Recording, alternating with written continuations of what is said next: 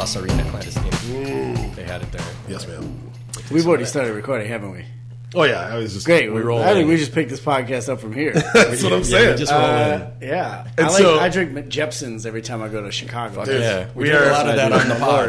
We've it's had- one of our favorite beverages. We've had two people bring it as a joke, and we were like, "No, no, no! Thank I don't, you. I don't think you guys get it. Like, we actually love this shit. Yeah, I sincerely like it as Yeah, well. like complex, bitter, angry, aggressive stuff. Like that's Rubber in my- bands, yeah, band aid, band-aids, burnt band-aids. Like I'm into that. That's the one bottle we didn't bring today. yeah, you're right. We got the whole bar here Jeppson's except for yeah. Still sitting in my place. We um. I, I the the funny part was right before I ordered the uh, Elixir Novasalus. Um, I've been working on my wife to get into the more bitter liqueurs, and she got into um, Branca Menta, the sweeter, mintier version of Fernet Branca, mm-hmm. and that's been like a year now. And literally, we were sitting there, and she's like, "You know, it's not my favorite." But if we're at a restaurant and I need a dig- digestif, I'll go for that. Okay. And then he walked up and he's like, anything else for you too? And she got a Montenegro, and then I ordered the Elixir.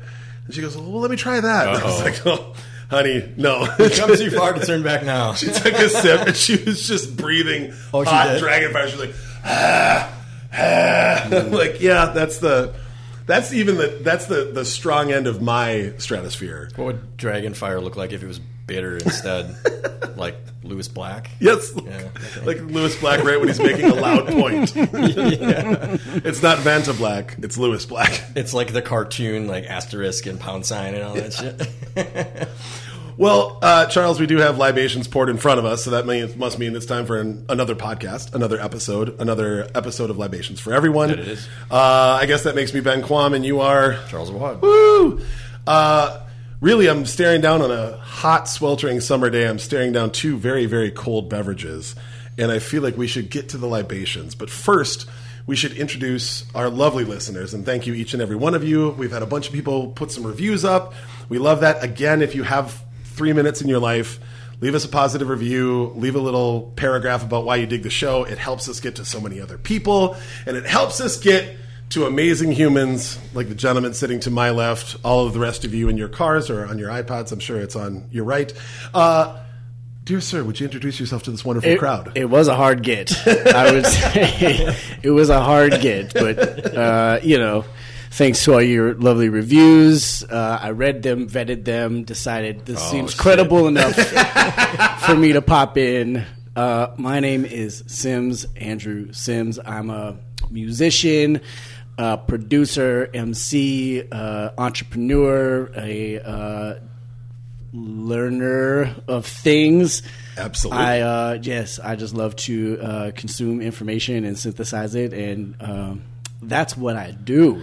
So, for people that are about to get into this show, Yeah. when they are done, we'll go through this at the end again. But when they are done, where like where can they find you on things musical that play the musical things? Sure, you could go to uh, why don't you just go to a website called doomtree.net. That's D O O M T R E E dot net, and Yeah. you can just click around and find stuff. There's links to all the social medias and stuff, and whatever. You'll also find uh, former guest of the podcast and creator of our theme song, the master himself, Mr. Lazerbeak, on there. that's right. A great episode. Wow. And every time I have people talk about what that bang and beat is at the beginning and the end of this episode, or of all of our episodes, it's always Lazerbeak. It's always the uh, ope break.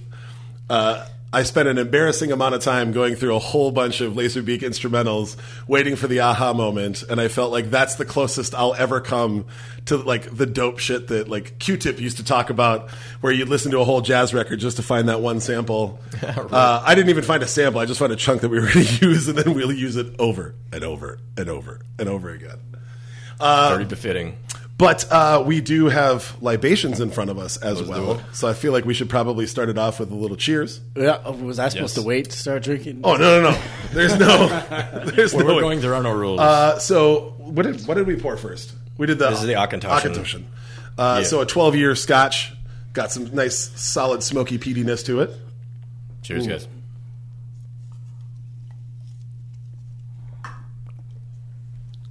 Good Damn, enough to that's drink. delightful. Good enough to drink. Yes. Oh man, I'm gonna I'm gonna tell you right now. I might just cut in some songs while we're Yeah, coming in on. That. I this. mean, this is good. It's no Malort, but this is good. yeah, It is no more. it's nice. What does it say? Twelve year Malort. the the 12 year barrel aged. Malort. I told him that at the Auchentoshan distillery. Well, guys, this is no Malort. You ever been to Chicago? Yeah, come with me, guys. Space what? Let me show you- Space, uh, space let me show you how spirits are really made. It's, it's from the Malortian coast. It's on the northwest side of Scotland. No one talks about that, man. That's where the ponies aren't small like the Shetland ponies. They're just super drunk, man. It might just be a guy in a suit. It's fine. uh, I feel like I got to start it off. Yeah. Let's do it. All right. So as we talked about, like we're not trying to dig deep in on the career, but I think it's pretty easy to assume that you've probably spent more time on the road than your average human being may. Yeah, definitely. But in a sense, being on tour is just an extension of a bunch of road trips or one really, really long road trip. Yeah. With maybe a chosen family instead of a, a, a family by blood. But now, when you're going out, whether it's on the road uh, for your music or with the group, or if you're just cruising out to go see some stuff, Yeah. is there a checklist you have for the road trip? Like I'm talking snacks, I'm talking beverages, stops you may have to hit. Is there is there a music you have to play? Like are you an audiobook guy? Like tell me about your method when you're going on a road trip. I think that uh, that I have never been able to stick to any sort of like this is my routine and I must do this because I think that for me that that kind of crushes everything that feels freeing. Sure. So I don't have anything like I think the big thing I picked up from touring and this happened on my first tour that was maybe it was like a 2 month tour and I was 22 or something. So uh, that was kind of a big shock to me. You know, we were sleeping on floors and blah blah blah. It was a two month, what forty eight shows, and we got two hotel rooms on the entirety whole of the tour. tour. So we were staying. We were just crashing on who's ever like at the end of the show, literally Yeah. from stage, saying like, "If you guys have a floor, we can stay on. Please come find us at the merch table and we'll stay on the floor." So we we met a bunch of people this way but I think from that I realized like uh, that I'm okay wherever I am, and I can let go of all like the blankies in life. You don't need any. Yeah. You don't need anything like that brings comfort to you um, because you got you. And so that's sort of like the thing that I carry with me. So on the road, it's whatever. I'll, I'll pick up a book and read, or you know, listen to music. Mostly when you're touring with like that many people uh, there's a bunch of conversation, and then there's like a bunch of time where you just hope everyone just shuts the fuck up for a few hours. So you know what I mean? So Yeah. it's sort of just like I don't know. It's just kind of a uh, feel it out type of thing. But yeah, I don't go anywhere in particular than a zillion, you know, flying J's. of course. when you're when you're crashing at people's couches, given the amount of time that you did that, uh, like I feel like that's the clo- the closest uh, relation I would have to that is like when I was in my teens and early twenties, bouncing around Europe, like staying in hostels and whatnot, and just finding a place Right. where throw somebody ten bucks and you can at least put your stuff down and lay down for a night. Was there anybody that either had like the best spot or like where you were almost questioning like should I stay here? Like I mean, yeah, there's been a bunch of sketchy. Of, I don't even know like where to begin with this.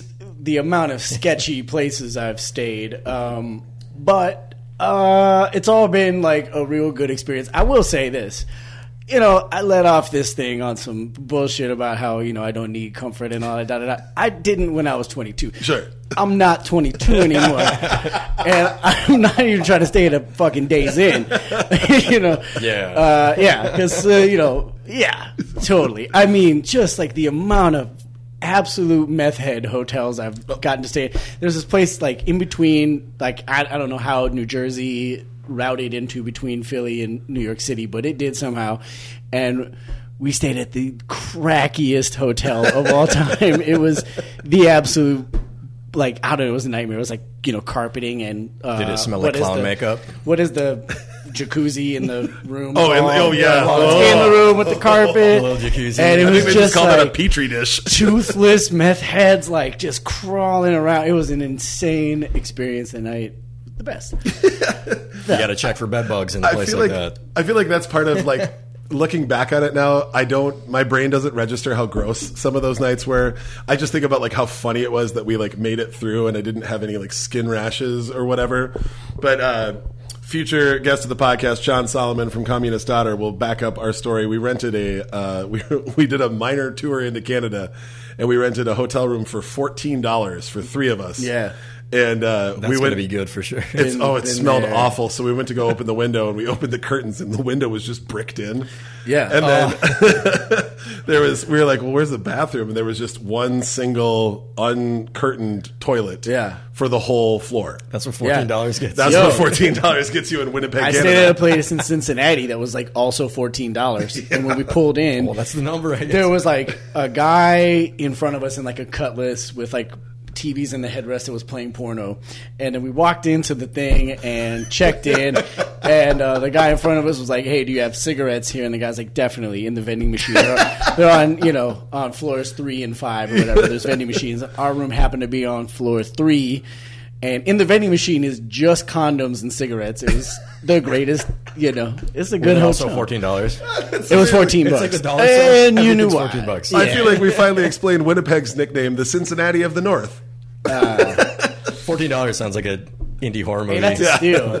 Fourteen dollar hotel room, definitely. hotel it's room for sure a porn. bucks. There's no way Yeah. it's not at least no, a it's porn. a porn. it is for sure. I can verify that, but it should be an indie horror movie. The only difference is no one ever fixes the cable. Uh, Charles, what Always about white you? noise on that TV. As as our, our resident researcher for all things food, when you're uh, when you're lining up to go on a, a road trip, well, I'm going to turn this on its head because when I go on a road trip, I'm all about getting from point A to point B and not speeding necessarily. Like I do enjoy the the adventure, but for instance, when I went to Madison in Chicago like six weeks ago, I didn't want to stop to pee until I got to Madison because Madison was my first evening. Like I stopped there for one night, but I was all about I just want to get straight to Madison, check into the hotel, then I can get to it. So that's what I'd say about the road trip portion of the equation. In terms of like outfitting the hotel, same thing. Like I'm, I don't want to be in there ever, but I will say that I almost always regret not having some form of alcohol in my room at the end of the night. I'm like, mm. oh, dude, I should have got like some lager or a bottle of something. I almost always at the end of the night, it, either I spend a bunch of money in the minibar or I go back out and spend a bunch of money. You know, I go buy a like Marnie and I in where the fuck were we? Oh, in San Diego. Sure. We went to the rooftop bar in our hotel because we didn't have any liquor in our room, and I got a martini and she got like a G and T, and they were just about to close, and I think it was like fifty bucks for Yeah. the two cocktails. I was like, yeah, man, it would have been a lot smarter idea for us to have something in the room waiting for us. So I'd say I don't want anything like I don't like stopping at the gas station. Like I'll do snacks sometimes, but it's not a tradition. Sure. You know, sometimes on the way home I do my road trip charcuterie, which I've told you about. yes, you have. Yeah, Triscuits and like beef sticks and cheese curds, road trip charcuterie. but usually I just want to I just want to get there. So I'm like I don't want to drink coffee before I go because I know I'm going to have to stop. That's kind of my my whole situation. What Sure. about you, Quam? Oh, I'm uh, I'm. I guess part of it is just like I have to figure out how I'm going to focus my ADD. So I always build a playlist that's like 14 hours too long for whatever I'm doing. Like literally going to the cabin and back, which is a two and a half hour drive. I'll build like a 14 hour playlist because that way I can spend half the trip just be like, no, not that one. No, not that one. it's my wife loves it. Trust me. It's really easy to listen to when somebody else has to be passively listening to you skipping songs. Uh, but I'm a big, uh, I do love uh, beef jerky on a road trip. Uh, I prefer to only do it when you can roll the windows down because I don't like the whole car to smell like it. But I do, I enjoy that. And then uh, my thing is always, uh, at this point in my life, I try to bring a pillow with because I don't, no matter where we end up staying, it's always Oh. like the worst, shittiest pillows. And also the fact that like I got to put my one. head on something. Again, Yeah. I have stayed on so many floors and I have surfed on so many couches in my life, and I I wouldn't mind if I had to do that. The difference is that like now I don't have to do Right. that. And so if I'm not doing that, Can't go anywhere without your my pillow. yeah, exactly. Oh fuck! I called up called up Mike Lindell and I said, "You seem like a rational, Hey, normal human being. I'm a brand evangelist. I'm an evangelist with a brand, a brand. Either way, it all works. Uh, but yeah, I that's been that's been the thing that I realized. Like that, that's when I felt like an old man. Was like, I mean, I got, I'm, I'm cool with whatever as long as I got my pillow. Yeah. Like, you know, you went from like or like a young child. yeah, yeah, young child to I don't give a It's shit. like a- back to young child. It's child. like a regression to the mean. exactly. Isn't that life? Regressing, going from a child and then going back to a child? Yeah, it's a bell curve, maybe. Yeah, but the, the safety instead isn't from like than you think. this thing makes me feel safe. Now it's this. Uh. this means I don't have to put my face on whatever myriad things are on this pillow already. The, the pillow one is a good one, and I should have thought of that when we were in Puerto Rico a couple weeks ago. I didn't pack my pillow, but I thought about it. I got a fucked up neck. And I went through the condo we were staying in. There were so many pillows that were like decorative and shit. I Yeah. found this weird circular, like this probably 12 inch circular, uh, like tufted pillow, but it was shallow and hard. And that was the pillow I slept on for eight days. There you go. like, I was like, okay, my neck doesn't hurt on this fucking thing. How stupid is that? Uh, side side offshoot from this: when traveling in a van, is there anything that you found that makes a better pillow when you don't have a pillow? I mean, you, yeah. Uh, you know, it's just like you know a hoodie or whatever. I mean, there's there's nothing. There's nothing. I mean, yeah. We were, I was just talking to Des about this the other day. She was like, uh, there was like you know. We were three to a bench, basically, in a 15 passenger van. Sure. So, you know, we'd have 12 people in there or whatever. And there was trips where I would just sleep on the floor in front of the bench and just kind of had people's legs like over me and laying there and some insane thing. And just thinking about the sheer fucking idiocy of that is when I was like, oh, we're in a van. Accidents do not happen Exactly. in this space. We're going to be good. There's never been a story I've ever heard Go, of a go, tour go, we're van gonna in an accident. Yeah, no, that never happens. And bad things don't happen when you're in them. So, yeah. Oh, speaking of that, uh, shout out to friend of the podcast, Jenny Mueller, who uh, we were in a, a like a Ford Econoline van together, and I am six foot five without shoes on, so the idea of me stretching out just doesn't exist. Yeah. But I figured out that if I laid underneath all of the bench seats, I could actually stretch all the way out. And that would be the only way that I could stretch my legs out. So you know, we got three full, it was four full benches and then the two front seats. And I would lay vertically in the van. Yeah. So, so I was just like the dude on the floor. Again, if we get in an accident, I am a torpedo that goes directly into the dashboard. Yeah. Like, nobody would even see it coming. It would just be an explosion of, of red jello. Bit of But yeah, Ben Quam. yeah, Ben Quam. And she finally felt so bad, she actually ended up coming down there just to make sure I was all right. Like, hey, are you like dying of carbon Uh. monoxide, or are you okay? I- Is there an air vent towards you? But again, I mean, sleeping in a fucking tour bus is also an insane experience too, because you're like driving through single lane roads and wherever, and there'll be some truck that passes you, or like a big gust of wind, and the whole the whole bus kind of makes a waving move. And you're sleeping in these bunks that definitely are shaped like coffins. and when a big move happens like that, you're like, "Oh fuck, this is it." you know? it? the convenience factor of not having to Drop on move from where you'll, you know, they'll just remove your ass in the whole bunk and put you right in. Cut it all out. Yeah, exactly. Fuck it. Yeah, they probably just detach that way. I never thought about the, the, the, the beds on a tour bus are just the, the clamshell to goes for corpses. Like, we'll just pop that out and stand it right to them. you're a dark dude. Yeah, that's that gets weird, man. It gets- That's fucked up. well, I feel like we should toast to that. Yeah. Clam, shell, coffin. Clam shells for coffins. All right. Cheers, guys.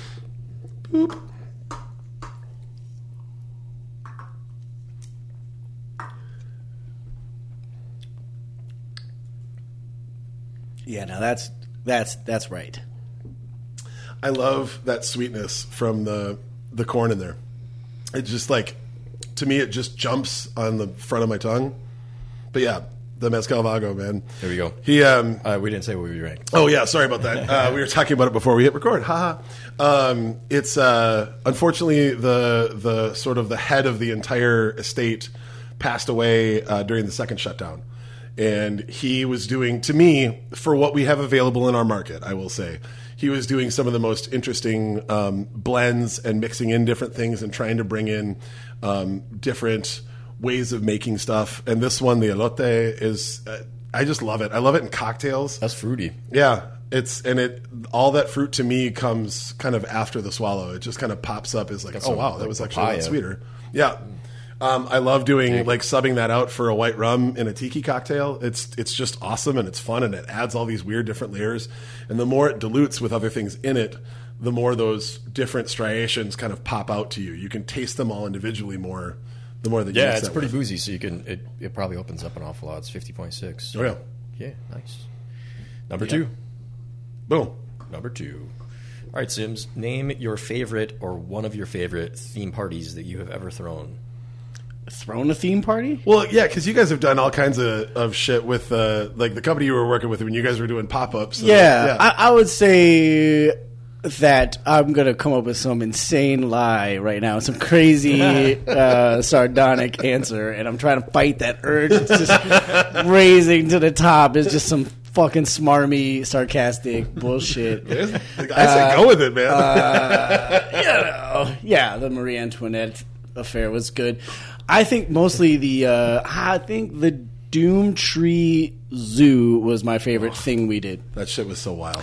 We did a festival at a minor league baseball stadium, and uh, it was like our first time doing our own festival thing. We'd done our own shows, obviously, but it was our first time trying to throw an event. It nearly cracked my my dear friend, the poor motherfucker Lazerbeak, right in half. Um, and I think that that was a valuable lesson in him about like, ooh, shit, need more people, need to delegate, you know, da da da. But that, bless his heart, he pulled it off. Um, and we did this festival, which was like sort of like, I don't know, we had pop up experiences all through the entire event. We had, um, uh, uh, what in the heart of the beast puppet theater do like a parade through the middle of it. um, we rad. had a bouncy castle for the kids in the daytime, so you know parents could come um, and you know throw their fucking kids somewhere, go there. watch you know Shabazz Sling 'em in Palaces or something. um, yeah, we had yeah, it was just it was awesome. We had you know bands like Trash Talk and Open Mike Eagle and whatever, just sort of a mix of things that we loved and uh, yeah, it was just like the audacity of the entire thing was what I really enjoyed. I think that the thing about that party though was that none of it felt unearned. Like there, it was the audacity was set to high, but at the same time, everything felt like it was all supposed to be there.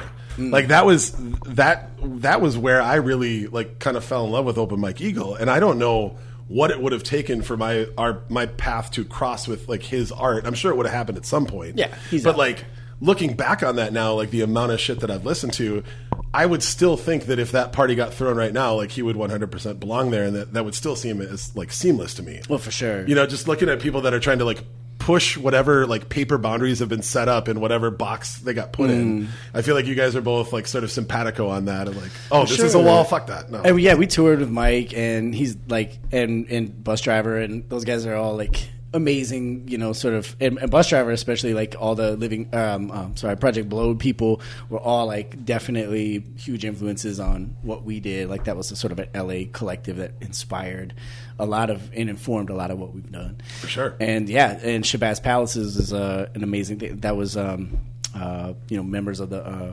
Digable Planets who have like this very amazing avant-garde situation going on now with the with that and loving it. So yeah, Dude. I don't know, just like I like uh, kind of immersive uh, moments and immersive experience, and if I can sort of transport uh, a moment, like transport you for a moment into something totally different and take you away from all the bullshit that you walked in the room with, and we can just leave all that kind of aside, and you trust me or us enough to sort of take care of it for you, it's going to be like a kind of cleansing experience, and that's kind of the way I try to approach any event we do. What you just said is what I hope for, like every time I go to a show, like every live show. Like I just want to take off all of the worries and everything that I'm carrying on my shoulders. I just want to walk in and leave all that shit at the door, and just for a couple hours get just me time.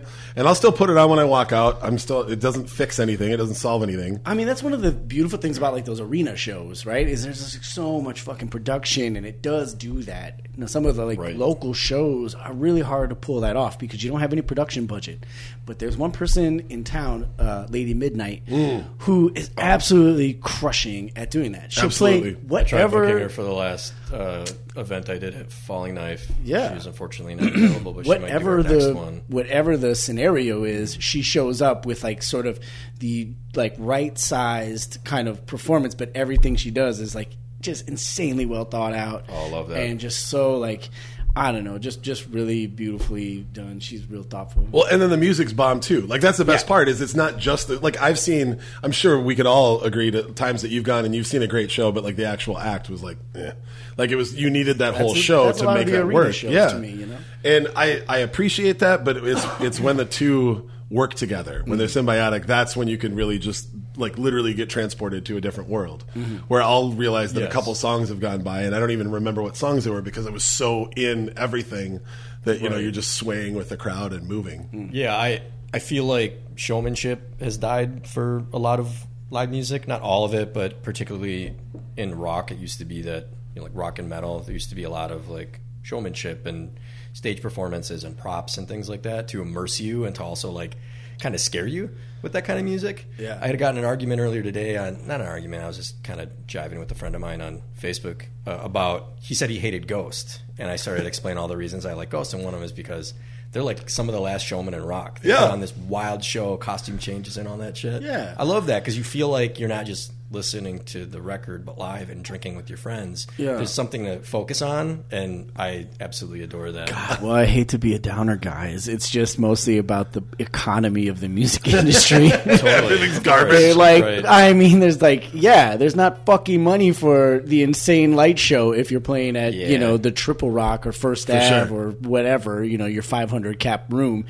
you don't got it like that because it's like there's not label tour support money anymore, and there's not money coming in from royalties like there was, and you know, things are But that's different. what you want out of a show on that spectrum is you want to just like be close to the performer. And, like, Yeah, but like right as a front of you. performer, you want the shit to fucking rip, and Totally. part of that includes like some you know stagecraft. It's like just a, little- you know a bit of like this like woo with, the- with the Something, smoky some hands, magic. and shit, the Yeah. ribbons.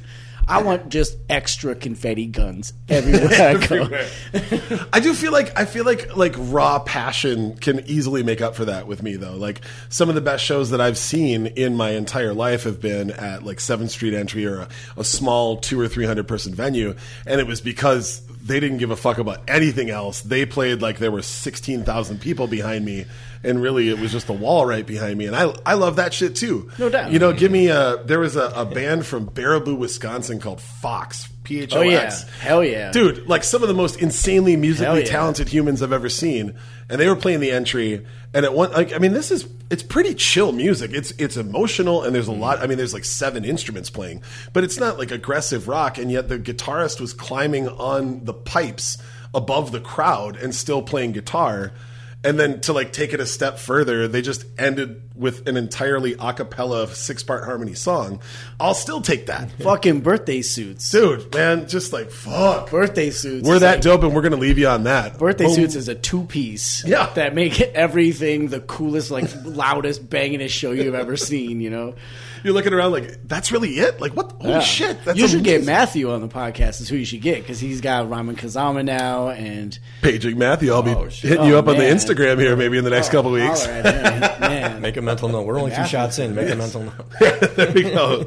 Hit up. All right, here we go. Did oh you did you go to the Gi- Jidenna show at First Ave? no, Abe and Nicole went. I did not He go. was so resourceful. It was like he hired an interior decorator because it was just like a living room with like a throne in the middle, and then just a bunch of people on stage with him, and then he was wearing a cape and shit, and it just added so much production value where he may not have spent that much money, but it was like just more than the sum of his parts. Dude, that you guy's was- insane. oh yeah, like got a, a full scholarship to like six different Ivy League schools, and he's like, "Nah, I'm a rap." And just fucking like I love again his wordplay and the way that he sees shit is Totally. wild to me. I had to get uh, "Long Live the Chief" on our wedding playlist, and I was like, "This might confuse some family members, but I don't care." That'll be all right. uh, oh, we're uh, theme parties, Yes, right? Uh, all right, I'm gonna I'm gonna do a throwback here because I have decided in the last couple weeks that we're gonna resurrect it. But uh, the greatest party, the party that people from my high school years still talk about, was uh, the gentleman who got us into the P&A hall, Mr. Jaron Turley, and I, uh, aka Studio B. We threw uh, Pajama Jammy Jam uh, our senior year in high school, and like 200 people showed up to a house party. All went out and bought like dope pajamas. We got down. We had the stereo going the whole night. People were doing like the kid and play. Like people worked on dance routines and shit. And we're gonna bring it back. What We're gonna- year was that? That would have been nine. That was the winter of '96, going into '97. Uh-huh. And What uh, were dope pajamas in '96? It- oh, it was just That's block- What I was thinking. This is a while ago. no, it was like baggy, blocky, Uh-huh. like uh, old waspy white people in New England. Did anyone have Is that the where you balls to wear a You grew up in New onesie? England? No, it was this was here, but that was what everybody like at school. Half the girls still wore like extra large Stussy and They Massimo t-shirts, and England. I yeah, there you go.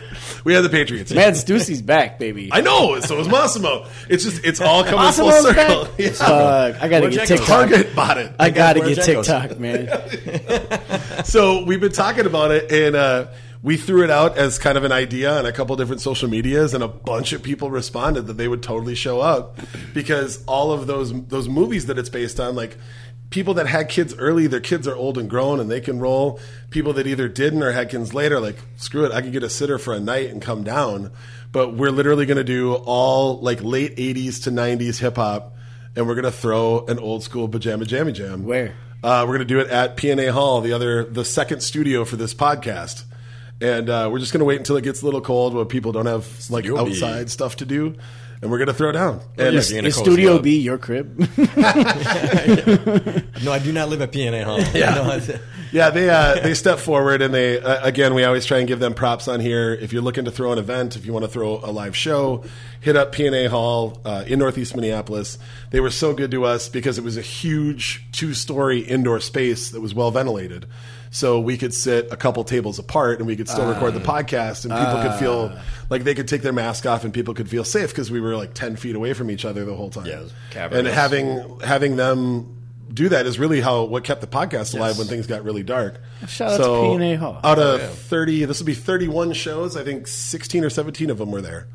Maybe probably more. more. Yeah, Probably like, dude, like 22 or 23. yeah, Yeah. So God, I really was a hard get. yeah, see, I've been, I've been working for that. I Sims dodged cred, 31 son. of these things. But yeah, so pajama jammy Now's jam. the time. Check your socials. It's coming. We're, we're going to send out snail mail invites. We'll hit you on AIM. We'll, Yeah. we'll, Oh, shit. We'll ICQ? post. We'll post on your ICQ? Friendster. Look up.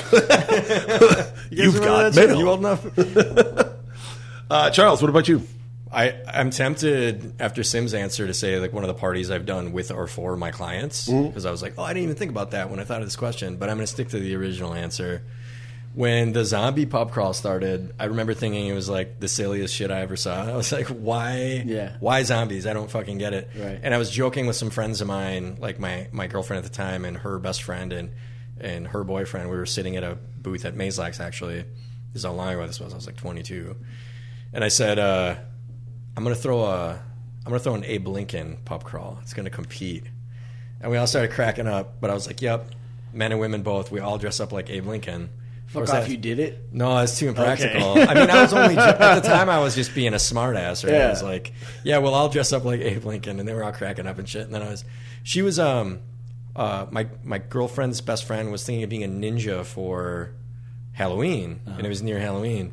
And she was showing me this video where you could take a God, black how'd she T-shirt. come up with that? Ninja, it's brilliant. But no, it's, that, that, it does sound that dumb that I said it. She showed me this video where you could take a black T-shirt and this like very easy way to twist it around your head to turn it into a mask. Oh, okay. Which is All right. brilliant. You can All look the video up on YouTube. Yeah. Wait till after the podcast. Don't do it right now. You got more listeners. Especially if you're driving. Wait till you're parked. Yeah. but she showed me this video and I was like, oh, dude, we should do a ninja pub, pub crawl. So I, I did this pub crawl for four years. It's called the Super Ninja Pub Crawl. The first time we did it, we were just kind of smart assing the zombie pub crawl thing. But there's something incredibly liberating about dressing up like a ninja and walking around town getting hammered. Stalking your way through downtown. People are scaling walls and like climbing ladders Yeah, behind cars and exactly. stuff. We're throwing ninja stars at each other. I love it it. was it was awful and it. beautiful all at the Oh same my time. God. I'm in. I'm in. Like at first we were like, haha, we're fucking dumb. We're trying to be ironic. Like Yeah, and then you, fucking yeah, assholes. it's like going to the state fair. You go, you're like, eh, this is fucking stupid, and then by the second year you go, you're like, oh man, gotta get the corn dog. Yeah, did you guys get the pig wings? Did you have the fucking pig wings? idiots. I Yeah, love dude. it. I love it. just had a blast. We had a I love it. blast. I We love the ninja, the ninja Super pub Ninja crawl. Pub If you Well, let me know if you bring it back. yeah, if you resurrect the Abraham I'll bring Lincoln, that. I'll bring that straight to the pajama jam. Yes. I feel like those are two Yeah. Congruent almost show up as an outfits. Ninja's got to sleep too. yeah. I uh, uh, the last year I made made a scorpion outfit, like the classic MK1 scorpion outfit. My buddy Sarge was um, was uh, Sub Zero. We had the the classic like MK1 with the whole thing down the middle. You, Amazing. you should have had him walk away every time you ordered drinks, and you could be like, Get "Hey, over Sarge, here." get over here!" Uh, I'm sure uh, that happened a few times. I don't remember it, but If you resurrect the Abraham Lincoln pub crawl, can I just dress up like a booth, and then I can just follow behind you the whole time? Yeah. Is that too far? it's terrifying. Let's try this crazy room. I'd be Aside from that, Mrs. Lincoln, how was the Abraham play? Lincoln. Uh, what years was that? What when did you do the uh, the Ninja pub crawl? This was like 2004 to 2007, something like that. I'm sure a friend of mine will correct me. I guarantee you, at, there's just no way that I didn't cross paths with that, and somehow it just didn't work. We usually did the Fourth Street in Northeast Minneapolis. Here, we did the Fourth Street Shuffle all the way down. Oh, that's why. Mayslack's, Nightcap, uh, Jimmy's, yeah, all the way down. and you down. did it on a weekend. stretch Grumpy's. Yep, Yeah. Saturday. Yeah, I, I was stuck downtown. I was I was on an island, not understanding that other things happen anywhere. I, else I have a hard time believing you'd forget running into uh, 70 ninjas while you're Well, yeah. walking around. North- No, I just meant like working downtown when people would do downtown pub crawls. Like you'd see everybody just come through. Oh, you God, no, I'm not gonna dress up like running of the downtown. bullshitters and the I get angry. Santa. If I was dressed like a ninja downtown, they would just mace me. that's true. That's true. Hit me with mace right away, just to be safe. Then we'll check. All right. Should we dig into some of this, Oh yeah. this What's next? Sims, what do you want to drink next? I want to drink this rum. This Haitian rum. Let's Yeah. Do it. So Here, do you want? Do I you don't want know how to to say this. Do you want to pour it? Yeah. It's Akzanj, A K Z A N J. It's a Haitian rum.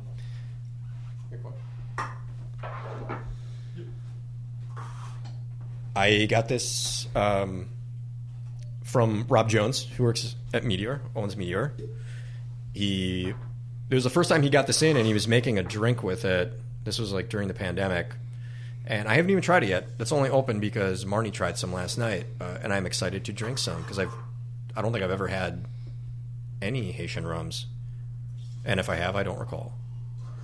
So I'm excited to try this.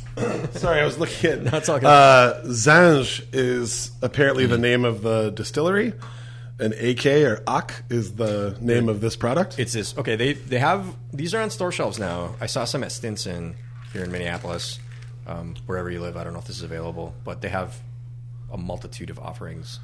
It's good. It's fucking boozy. Yeah, the smell is this powerful. is this is a real deal. This is like a what do- what do they call that? Cask strength. yeah, it's Holy shit! What's the proof on there? Does this? Ten thousand. I think it says forty-five. Okay. So ninety. So a little hot tip that a friend of mine taught me years ago: if you're if Oh, you're yeah. smelling booze that is really powerful, breathe through breathe in through your mouth, but with your nose over the glass, because Mm-hmm. then you don't get like all that heat in your nose. And Yeah, honestly, kinda- do that with food. Do that with wine. Do that. That's the best way to I, do it. I do with spirits mostly. Say that again. But Do it slower though. So leave, leave your mouth open a little bit and inhale through both your nose and your mouth. Oh, like mouth breathing. Yeah, yeah. exactly. Been doing it. mostly, yeah, mostly your mouth. Been draw doing it, draw got through it. your mouth, and then it'll like you'll waft through your nose instead of like really pulling in all that uh-huh. alcohol. God, I can't fucking taste or smell anything. It's just the. you could literally tell me what this. That's almonds. Like, yeah, that, it's got an got almondy kind of foot to nose to it. I got a, yeah, a- almond joy. a thrice broken nose and fucked up sinuses, so my my smelling is always at like twenty percent anyway. I love like I love drinking scotch and whatever. And but the funniest shit is reading the back of the label and they're like, "No, it's a vanilla lavender honey bunch," and I'm like, "Oh yeah, definitely tasting the apple crunch, Thought it was good. loving that." no fucking idea. There's some I like when they t- when they uh, when they list off fruits that I've never heard of, and I'm like, how do I know what the fruit tastes like? Because we don't have those here. Go get some from Whole Foods, maybe, possibly. All right, well, skull me, friends. I do like the the lasting power of that. There's, yeah, Yeah. like That is powerful. I like that. That wouldn't if you had like straight grapefruit juice or straight lime juice, like that wouldn't back down. That'd be ready to tussle. Nope. Nope. Nope. Nope. Hmm. You guys are very bearded, but you know, if you weren't before, now we are. Oh, dude, I'm already covered nose to toes. in here. I don't need any more. Oh yeah, that's true. Thank you. Yeah, he wears the sweaters no matter what we do. That's right. Question number three. Oh man. All right, Sims. Number three. It's late night. We've all been out of the bar partying. We got Definitely. The whole crew. You, after a few drinks, are like, you know what? Fuck it. Everybody over to my house. We're going to have a little after bar. uh huh. Everybody comes over, and you realize as you're walking in that everybody's like a little bit hungry, a little bit like, mm, I want to munch on something. Yeah. If you had access to everything, what would be, what's your like go to? We've been out at the bar all night. I'm going to make this, or I'm going to order this. I mean, gonna- don't fuck around with a good thing. It's just pepperoni pizza. Like, let's you know, You got to get get more definite though. Like, is it a frozen pizza? Do you have a brand? Is it an definitely just yeah. I mean, okay, whatever. It's like, I mean, if there's like the you know the the best you know pepperoni pizza right available to you, but that doesn't really exist here in Minneapolis. Sure. no no no uh, disgrace onto our city, but. Mm-hmm. You know, so a fucking Jack's frozen pizza or seven is gonna just do exactly what you need it to do. so yeah, I love like a shitty cheap frozen pizza. I love shitty beer and I love fancy scotch. Do you do you throw do you add anything on? Are you one of those people that you open up the frozen pizza and you throw Ah, some man, shit on there? Just You don't like, fuck up with the it? recipe. Jack's got his shit right. Yeah. Jack's put his name on that shit. I mean, Jack has done extensive work to get his recipe right, and I'm who am I to fuck with a good thing? Jack's Jack's did his it, so y'all down. don't need to do it. Exactly. his Jack recipe down and it's did like it. three- Jack is $3. hove. Jack did it. Pizza hove. Uh, I was on tour in uh, in Europe, and we were in a some uh, Birmingham, Birmingham, England, or whatever. And uh, I was opening up for Yelawolf out there, and uh, we went to a bar afterward, and he's just like a Southerner out here in like England. And the you know the contrast was wonderful to observe, and we were at a bar or whatever, and he um you know we get shots of Jack Daniels, and he takes a shot, and he goes, "Woo, goddamn man, you gotta hand it to Jack Daniels, man." That motherfucker got his recipe right. Bang on the table, just screaming out there in the middle of like Cheerio land, It was- when everyone's so like to themselves and papa and like you know if they really fucking devastate you, you didn't even know because it was so subtle and Oh, like for sure. politely done and like it was like Preaching the gospel. you know, and he's Daniels just in like, God damn, man. That was the best. he is uh, he is a teeny human being. It was yeah, it Jay was Daniels? weird. It was no, yeah, yeah. I, I didn't know Jonathan Daniel. Carson, Carson Daly's grandpa. He's exactly like him. I It's mean, Ben, to be fair, everyone to you is a teeny That's human fair, being. but like I He's don't- like six feet, 180 pounds. he was not 180. He's like 150 pounds. Okay, okay, okay. Fair, fair, fair. It was just like he he was. They came through. Like the whole crew came through uh, when I was at the airport, and I was managing a few restaurants. So I just wanted to make sure they got taken care of. There are people in every city and every establishment that maybe don't always react well to people that are covered in tattoos and whatnot. I just wanted to make sure that everything was good. you call uh, him Mr. Wolf? I, that was one of the like I don't even know what to say, so I just walked up and I was like, I just went with a. Is there anything else that I can do for you right now? Just want to make sure that your stay is good. He was awesome. We ended up bullshitting for a little while. He got up and I put my arm around him and I was like, oh, almost lost you. Like he's just a. Yeah. I don't know. How tall was How tall is he? Yeah, I think like like five, ten, six feet I mean, somewhere you there. ever been to Oh. Los But he was You just- ever that's met short. any of these actors? and whatever? I mean, I was people. like, like to use Rick Ross as an tiny. example, it was disappointing. Rick Ross is tiny. He's teeny. I wanted him to be like a big Your size. motherfucker. And yeah, I wanted him to you be my wanted size. To, you wanted to like do like a sumo fight. Exactly. With Ross. I wanted a belly bump boom, you know, and like like standing up tap our hands Yeah, on each standing other's up. shoulder big blades. hug. No, man, and he was like a he was like a grown up gummy bear. I was like, oh man, all right, well, I mean, just- you know, you're not the biggest boss that I've seen. You're a you're a medium sized boss that I've Medium seen boss? thus Ricky far. Ross. Yeah, well, you know, what are you gonna do? You No, work you with what be you got. boss. You're an XL and, uh, boss. you know, everyone's body is their own to have. I'm I'm definitely not body shaming either Yelawolf or Rick Ross. Yeah. I just like sometimes when you have when you when you hear somebody for so long and something about especially about the the confidence that comes in a lot of hip hop, it's weird when like somebody They're is tiny. Ludacris is very Oh, tiny. Ludacris yeah. is like five seven, and he's Oh, got a really? big booming voice, and he's just ratting. Cube is tiny. Everybody's And, uh, tiny. Literally everybody's tiny. know who's the Except tiniest? Method Man and Vince Vaughn. Have you ever seen Ke- that guy Kevin Hart? no, he's tiny. Let me tell you about This the is a small fucking. How- how killer tall is Kevin Hart? podcast. Dude, Five, we are five? crushing this shit. Kevin Hart Five six.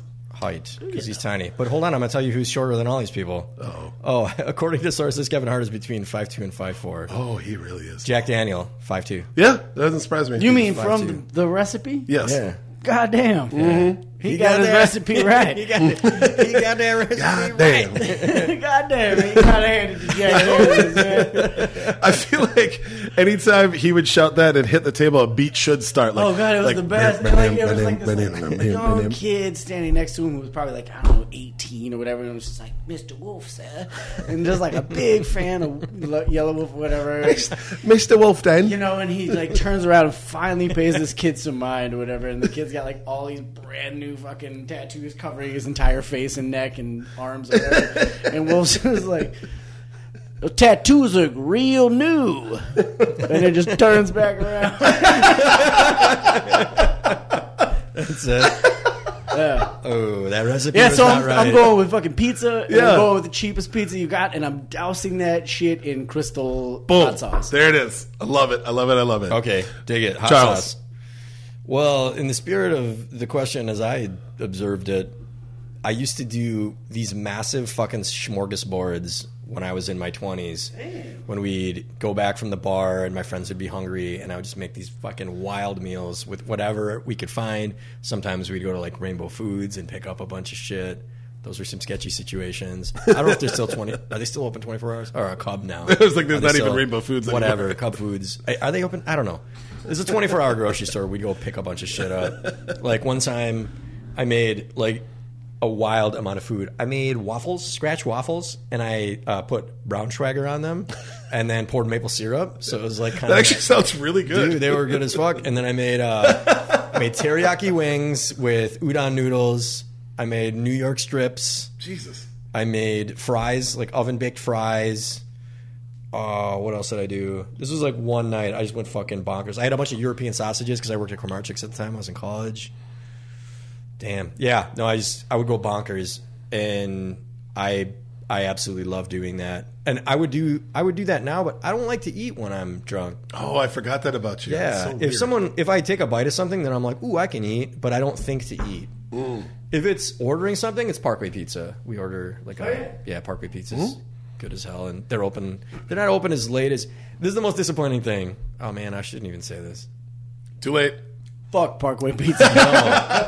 As a staff and a record label. Goddamn. if you're done with Parkway Pizza, no, I'm just kidding. All right, I'll say it. love, love Parkway Pizza. Tell I me. don't. I Give don't the love dirt. Pizza Luce, but they're open later than Parkway. So sometimes it's too late, and I don't realize it, and we're ordering pizza, and I want to order Parkway, but it's not available, so we end up with Pizza Luce. But Pizza Luce, don't. Everyone hates on Pizza Luce. I don't and hate it. I like Whatever. But uh, I wouldn't order it You if get I a hated well it. done. You get a well done slice from Pizza Luce That's the key, I at the right time in the night, and that will fucking hit you right. It's when it's too soft. That's the problem. Yeah, when I get, get it it well squishy, done. gotta ask for well. And I do it. You know, I do it with Parkway now, and I didn't used to, but now I always ask for it well done because you get that nice like crispy bottom Got to on have it. that. And I do. I do dig the. Um, I don't like starch on starch, but I do like their loaded. The mashed potato one. Potato? Yeah, yeah. that I mean, come on, we're that thing Midwest is good. bumpkins over here. I- What's with I that will- fucking potatoes on pizza? What I will always Cheese stand- potato pizza. Yes, I will always stand. Let's Oh yeah, we grew up in this Potatoes. shit. Yeah. Put a hot dog on that. Fuck it. Put macaroni and cheese on top of the mashed potatoes on the Well, hang pizza. on, now you're selling Oh. trade secrets. Starch on starch on starch. I Luce always gets the credit for me because they used to do the fucking smartest business thing ever and also the dopest shit ever for somebody who spent the last five hours DJing and drinking.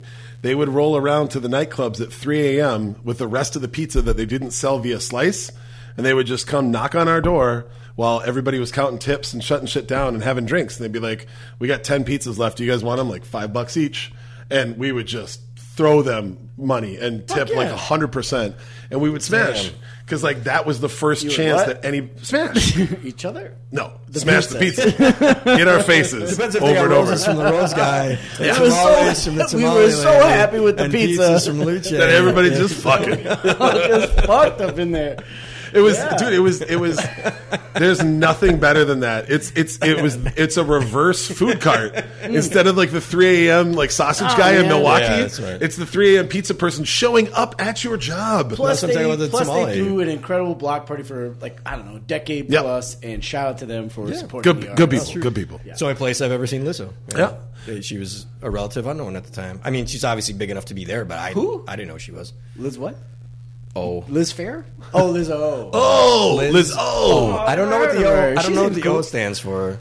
Oh, man. Liz- shout out to Liz Lizzo. She's great. she's so dope. Um, what's your thing? Uh, my thing. So I, I kind of wanted to go with you on the, uh, but I we were Totino's party pizza folks back in the day, like the little like ninety nine cent guys, and I would do the opposite. get it right? I would we would run through and we would grab how we wanted to fancy it up. So we grab like four cheese, and then we go and just get a bunch of other shit. Yeah. And going back to your comment, I haven't thought about this in years. When you brought up twenty four hour Rainbow Foods, we would go to the Rainbow that was kind of off a cedar, and we would cruise through, grab the pizzas, grab like like we do like crushed up Fritos and nacho cheese on one, and we we did actual macaroni and cheese on one, like you know whatever. Because they're like 420 gourmands. For, for, well, for sure. and we lost our guy Andy Vetch. Uh, nobody knew where he was. Andy had had Oh wow, temporarily then I was a like, no, whoa, no. what kind of? a number of things had happened, and we were checking out, and like, there's no Andy, and I'm like. Hey, does anybody know where Andy went? And I realized like I'm the soberest of everybody, as our cab is just like racking up the meters, and all of a sudden he comes running out of nowhere, and he had I don't know what you call him the the the old timey toy where it's like the plush uh, horse you've head told with this the stick. story on the yeah, podcast. that was when he showed up. He showed up. It was in the middle of us buying all that, and he was like, "This is my horse. Her name's Aurora. She's the color of hugs." And it was like, "All right, I'm done." The poor cashier is staring at me. I'm like, "I'll get all these people out of here. I'm going to go clean myself up from laughing hysterically." Because that made me think of that made me think specifically of these adventures we used to go on. Quick aside, one time I went with Brandon, Yeah. one of my best friends who lives across the street from here, and we ordered a bunch of shit, a bunch of food. I think he threw like a little plushie doll on the conveyor, and I didn't realize it. When we got home, either that or he stole it. There's a little stuffed animal, and it was like different countries, and it had a little Swedish flag as its nose. it's a little white bear with a Swedish flag as its nose. I was taking everything out of the grocery bag, and I looked at him, and I'm like, "What's with this fucking bear?" and he grabbed it, completely hammered. Guy couldn't even see straight. He looked it right in the eyes, and then looked at me, and he yelled. Swedish! And he stuffed it in the trash can, and we still talk about it to this day. I have no idea what he was thinking. Yep. Sorry, that's those are the best times. oh fuck me. And scene. Pizza. Let's uh so pizzas and auroras and the colors of hugs. They really nailed that recipe, that's for sure. What are we shooting next? I What's mean, next? okay. There's two Sims, what left. we a gin and there's a tequila. Yep. Uh, let's do that tequila because I love that gin. All right. Let's rock it. Charles, Whose you question mind? is it? Oh, it's no, you're right. I'll pour. All right. What do you guys trade off? I haven't picked up a pattern yet. We never actually We don't always When trade did you- off. it works out that way. all right, all right. Sometimes it works out that Fucking way. A. All right, so I'm going to throw that same question for a loop. After a long night of partying, where do you wish you could go to eat at like 3 or 4 a.m. that isn't open? But didn't we just do this question? No, it's not. What are you? My kitchen, Jack's Pizza. Where, where, where would I go at three or four in the morning? go- Yeah, if you could go to like a, a restaurant that isn't typically open After when drinking? you're yeah been partying all night. I mean, like I just don't give a shit at that point about anything except for maybe other par- party activities. Okay. Uh, you know. Uh, so maybe it's just like I don't know, some dim sum or something. Hmm. Yes. yeah, so if a dim dim sum sum like- joint was at 4 a.m., you would do it. I mean, for sure, that's what they. I mean, and Oh, they yeah. continue to serve you drinks there, and you know, yes. those are like kind of they serve them in the tea the teacups and whatever. And, Is there a dim sum joint that, that if you had to pick one, or is there a spot that you've been that just kind of blew your mind, I or are you just like with, in Vancouver and you know, like on the West Coast, Pacific Northwest, they have like that's where I've found the best dim sum For sure. Yeah, for sure. Oh. um, yeah, man. I've I've been to like some great restaurants in the um, in the Pacific Northwest, but particularly in Vancouver. Um, yeah, man. I ate uh, horse sh- sa- uh, horse sashimi. Ooh, what? Yeah, Oh, up wow. there. Yeah, Holy shit, that's crazy. yeah. Went That's to a this thing, yes. amazing Japanese restaurant where they, they serve horse. Maybe it was like it's it's kind of like a tataki style Sure. maybe where they mm. put some vinegar on the outside Yeah. or whatever. Dude, that's wild. I was dead ass sober when I did that. yeah. Yeah. Was it like- and drunk? You can't don't catch me fucking up any horse. Fuck you. They eat horse in Europe. Yeah. That's, that's a real thing. Yeah. Yeah, man. I get hey, Whatever. I don't. I just don't understand. Like, I, I don't know. There's a lot of cultural taboo about eating different animals, but I feel like if you're going to eat one, you got to be okay with eating. I'm with you on that. Like I've eaten camel plenty of times, and So that's I- also a pack animal. When I, don't- think about it, really, I should be a vegan because, like, ethically and like even like when I think about it, it's fucking gross, but mm-hmm. yeah, it's delicious. So what can I. We say? are. Fuck it, I love pepperoni. Jack, I can't Jack that makes it shit out. convenient for you. He You, know, you don't have to think man. about what you're eating. Motherfucker mastered the pepperoni He's pizza like, recipe. On." Don't fuck up Jack's shit. Come on, man. Uh, I wish we had more than like a dim sum place. Like we have like what two? Which one? Maybe We tried. three. We Do we tried. have two? We have, We uh, Mandarin Kitchen. Mandarin Kitchen in Bloomington, which is legit. and then uh, St. Louis Park, Yangtze. Oh. Yangtze. Yep. See? And then I heard that June brought it back. Are they still You doing guys it? gotta put me okay. on game because I don't. I didn't know that we had any. Oh Yeah, man, but, um, it's not like elite. You saying you've gone to a lot of dim, dim sum in like the Pacific Northwest? I'm guessing you've been to like Din Tai Fung. Have you've been to? It's like a small chain. They have a Michelin star in China, but they have some in Seattle, California.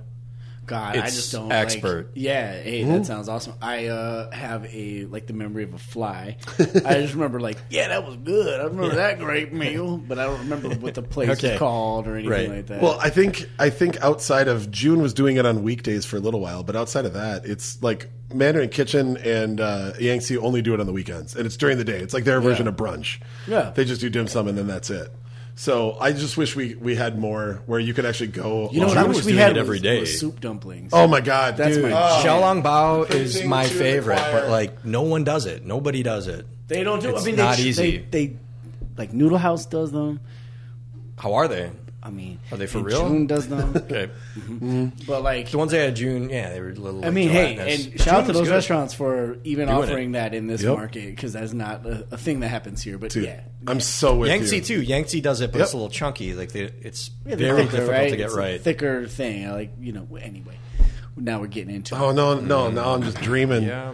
I got shout out to uh, Dumpling Agogo in New York. I was the first time that I had like real ones, Ah. and it was supposed to be like one for everyone, and I just magically made one of those the steamer trays just I mean, disappear. yeah, and it's I only six of those. just crushing things. them over on. here.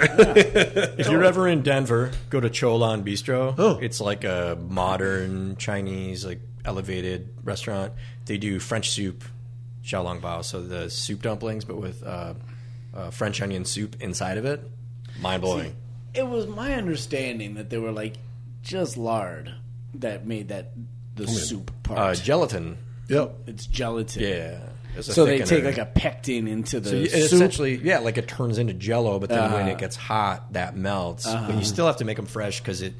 Uh, Peter Bia- was telling us from uh, Saturday Dumpling Club when he was on. I was asking him if he would ever do that, and he's like, "It's a crazy amount of work." And he essentially said that because I asked him, I said, "Oh, why don't people freeze them?" He said something about there's separation or Yep. it shatters or it like breaks the skin, so you can't do it that way and then freeze it. You can refrigerate it, but then you got to like make them to order. You got to mm-hmm. you got to be ready to to fire. Damn it. I want them.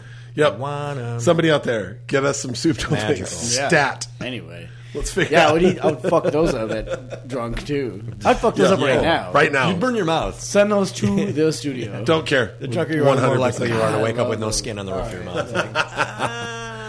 All right, if I got to, uh, oh man, if I got to go, if I could go somewhere, you know, honestly, I thought about it the first time that I had a bite of this sandwich. It, this would be the perfect late night food. We've talked about it on here before. The number one would be the fried bologna sandwich with an egg from Au Cheval, and number one B would be the same sandwich from Saint Dinette in Saint Paul. It's like almost a breakfast sandwich, but it's also like the perfect the late night place? sandwich. Au Cheval in Chicago. Oh, okay. Uh, so they make their own bologna and they thin slice it and throw it on the griddle and they have like a perfect egg on there and like the most pillowy bun. And I know that their burger is like the thing that everybody hypes them up for. Their burger's fantastic. I'm not denigrating the burger, but that fucking We don't have to do this every time. I'm, I gotta say it every time because people like hate on me. Like, what do you mean you don't like the fucking burger? I like the burger. I just love the fried bologna more. And if you wanted to teach me, like, if I had access to anything anywhere, that's probably what I would go for because it gives you that halfway between like evening and morning snack. It's like thick and the the yolk is runny. It's rich. That's what I want because then I'll Man, curl you guys are some sophisticated drunk. curl asses. right the fuck up and then pass out. Like, you know, I'll it's a bologna sandwich, though. You still, can think of like It's still a know, bologna it's like a handmade ham press, and it's like still like creamy but delicious. all that shit. That's what I love. I just, I just, I'm fucking thinking like "Let's Go" band in my head. I got nothing. For I'm you. thinking like I want to wake up with dried yolk in my beard that I have to scrub out, like like a little metaphorical way of getting rid of Hmm. the sins from the night before. Like I'm all I'm about that. I'm I'm about that life.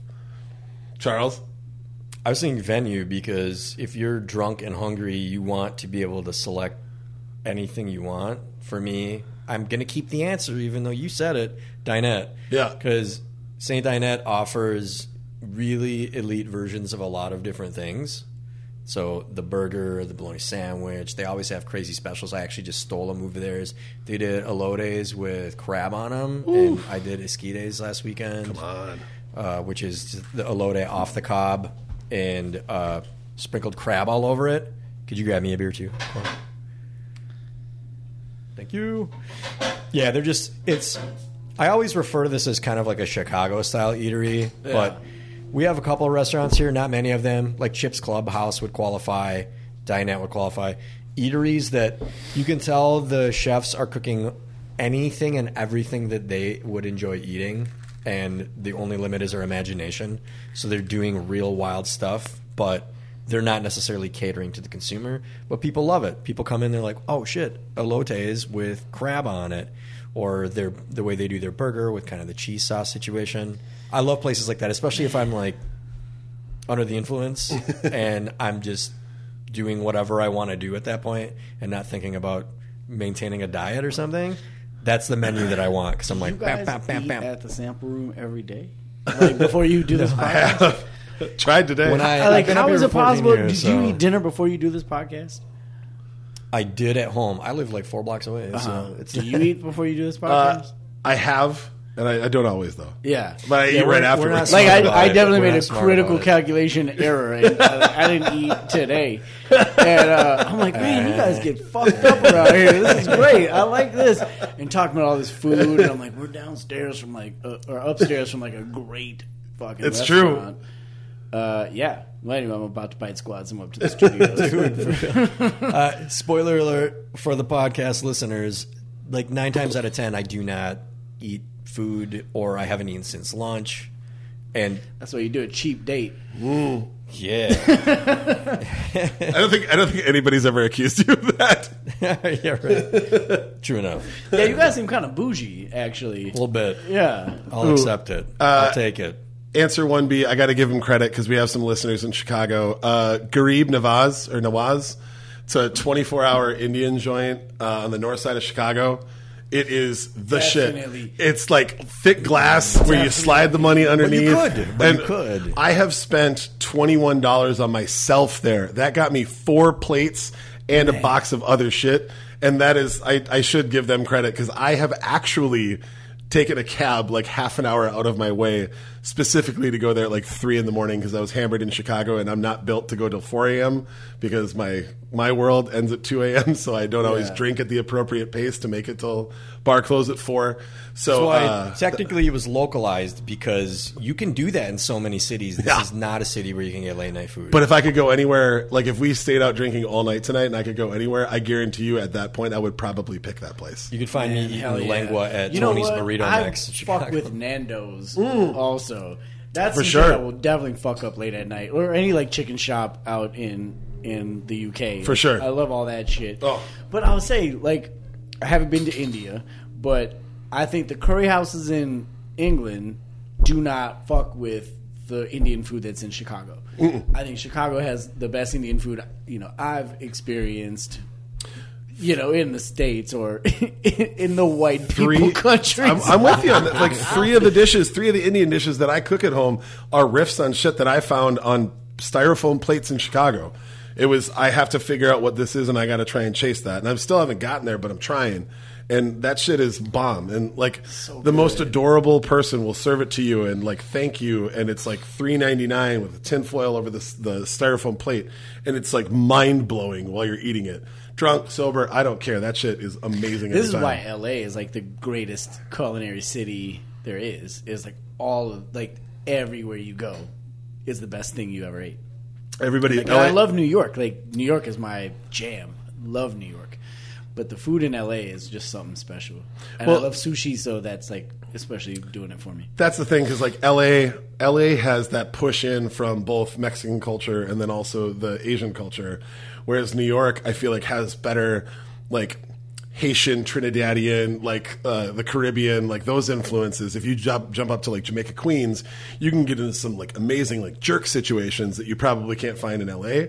But I would probably end up picking up like tacos and sushi more than I would going up there. Nothing against like I love that food, but I don't crave that as much as I crave tacos or, or sushi. Sure. So like I'm I'm with you on that. Like Sure. being able to go to LA where you have Or just Korean barbecue. Oh. Like I mean, Mm. man. Hot damn. Now I'm now, Now, see, now I'm like, okay, now I'm changing my answer. Like, I'd go fuck up some Korean barbecue and like just Yeah. all shit faced and like wait for the stupid little piece of beef to cook on the thing. for Like, sure burn your oh, mouth pulling it out too oh, soon. That sounds like actually that I've done that. So anyway, so factually we can claim that So that is a anyway. thing. Yeah, we've been there, done that. Uh, all right. Well, here we are. Here is a little uh, Centenario Añejo. Yes. I just love like that sweetness, that softness to it. Yeah, that's a good. That's a good tequila. A buddy and I actually canceled a hotel one time after a beer festival in Los Angeles.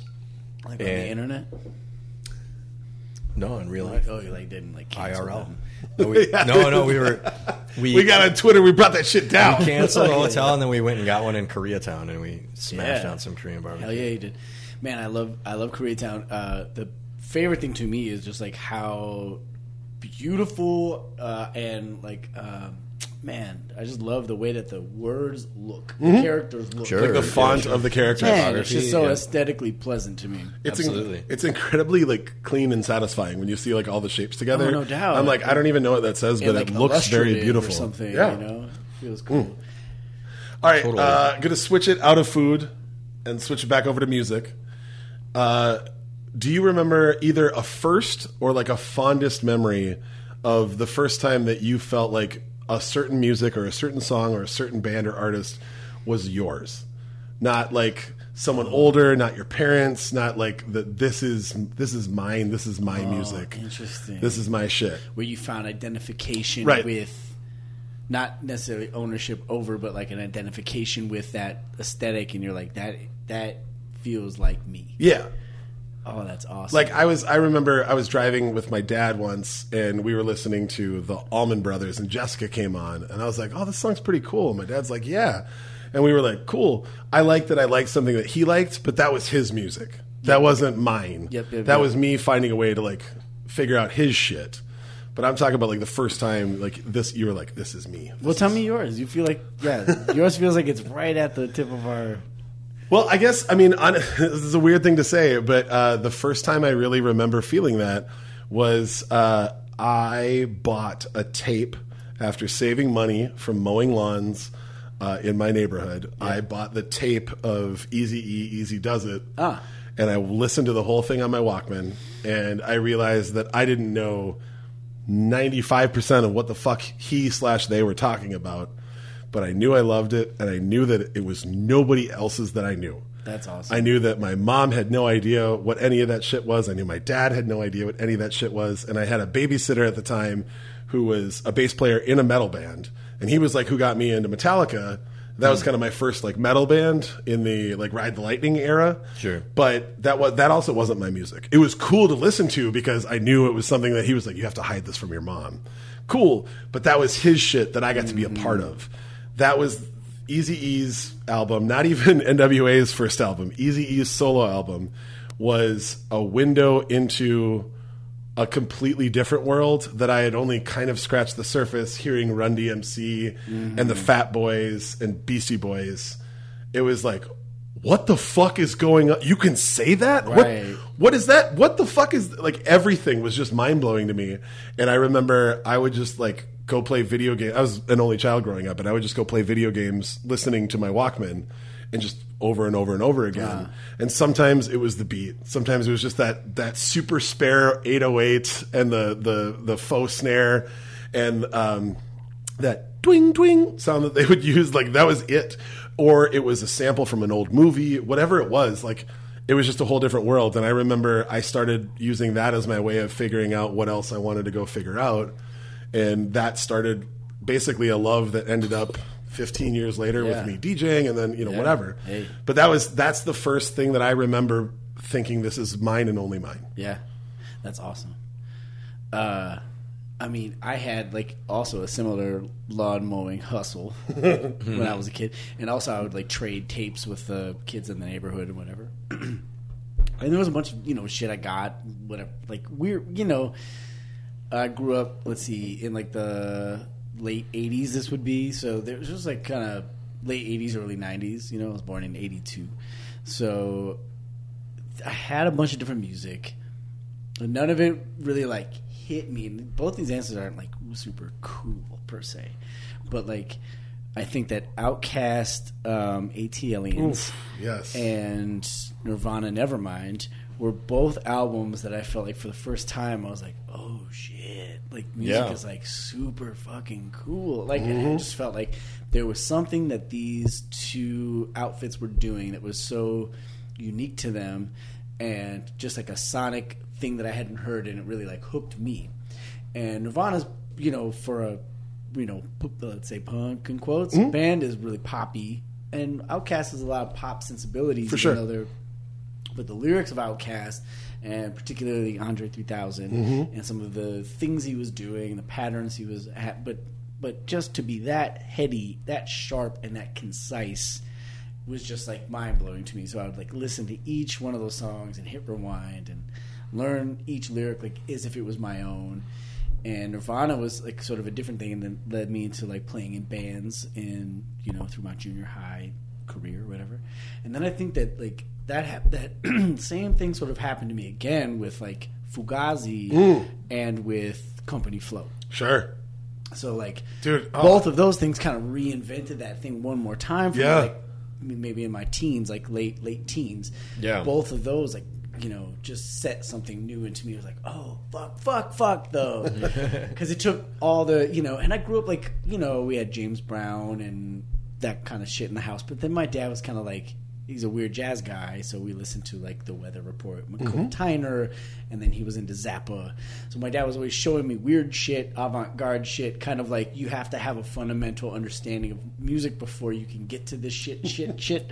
And I was just like, all right, this is all cool, but I don't get it, you know. And I Okay. needed sort of some rudiments. And so I think for me, then Fugazi and Company Flow are the like expression of avant-garde that like Zappa was to my dad.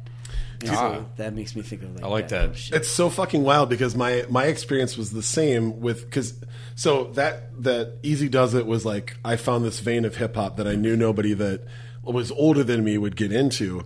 But ATLiens was when my love of music overtook my love of just a clever rhyme that could be easily repeated.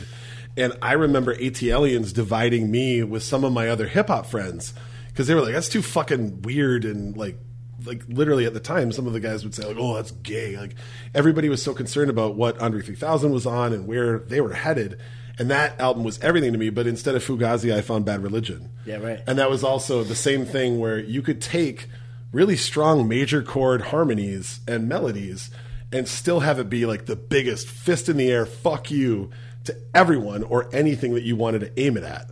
And that was again where I was like, I listened to earlier punk, but that was that's somebody else's punk. Like, and even at the time, Greg Graffin was way older than me. I don't know why I took that as mine, But like Suffer and Stranger Than Fiction, like those were records that I 100% said, this is me, this is, this is my era, this is like our version of punk. And that was like, again, where it took away from like, oh, do you just listen to the things that somebody told you to listen to and that's hardcore punk? Or do you actually try and figure out like, what do you like and where does it go from there?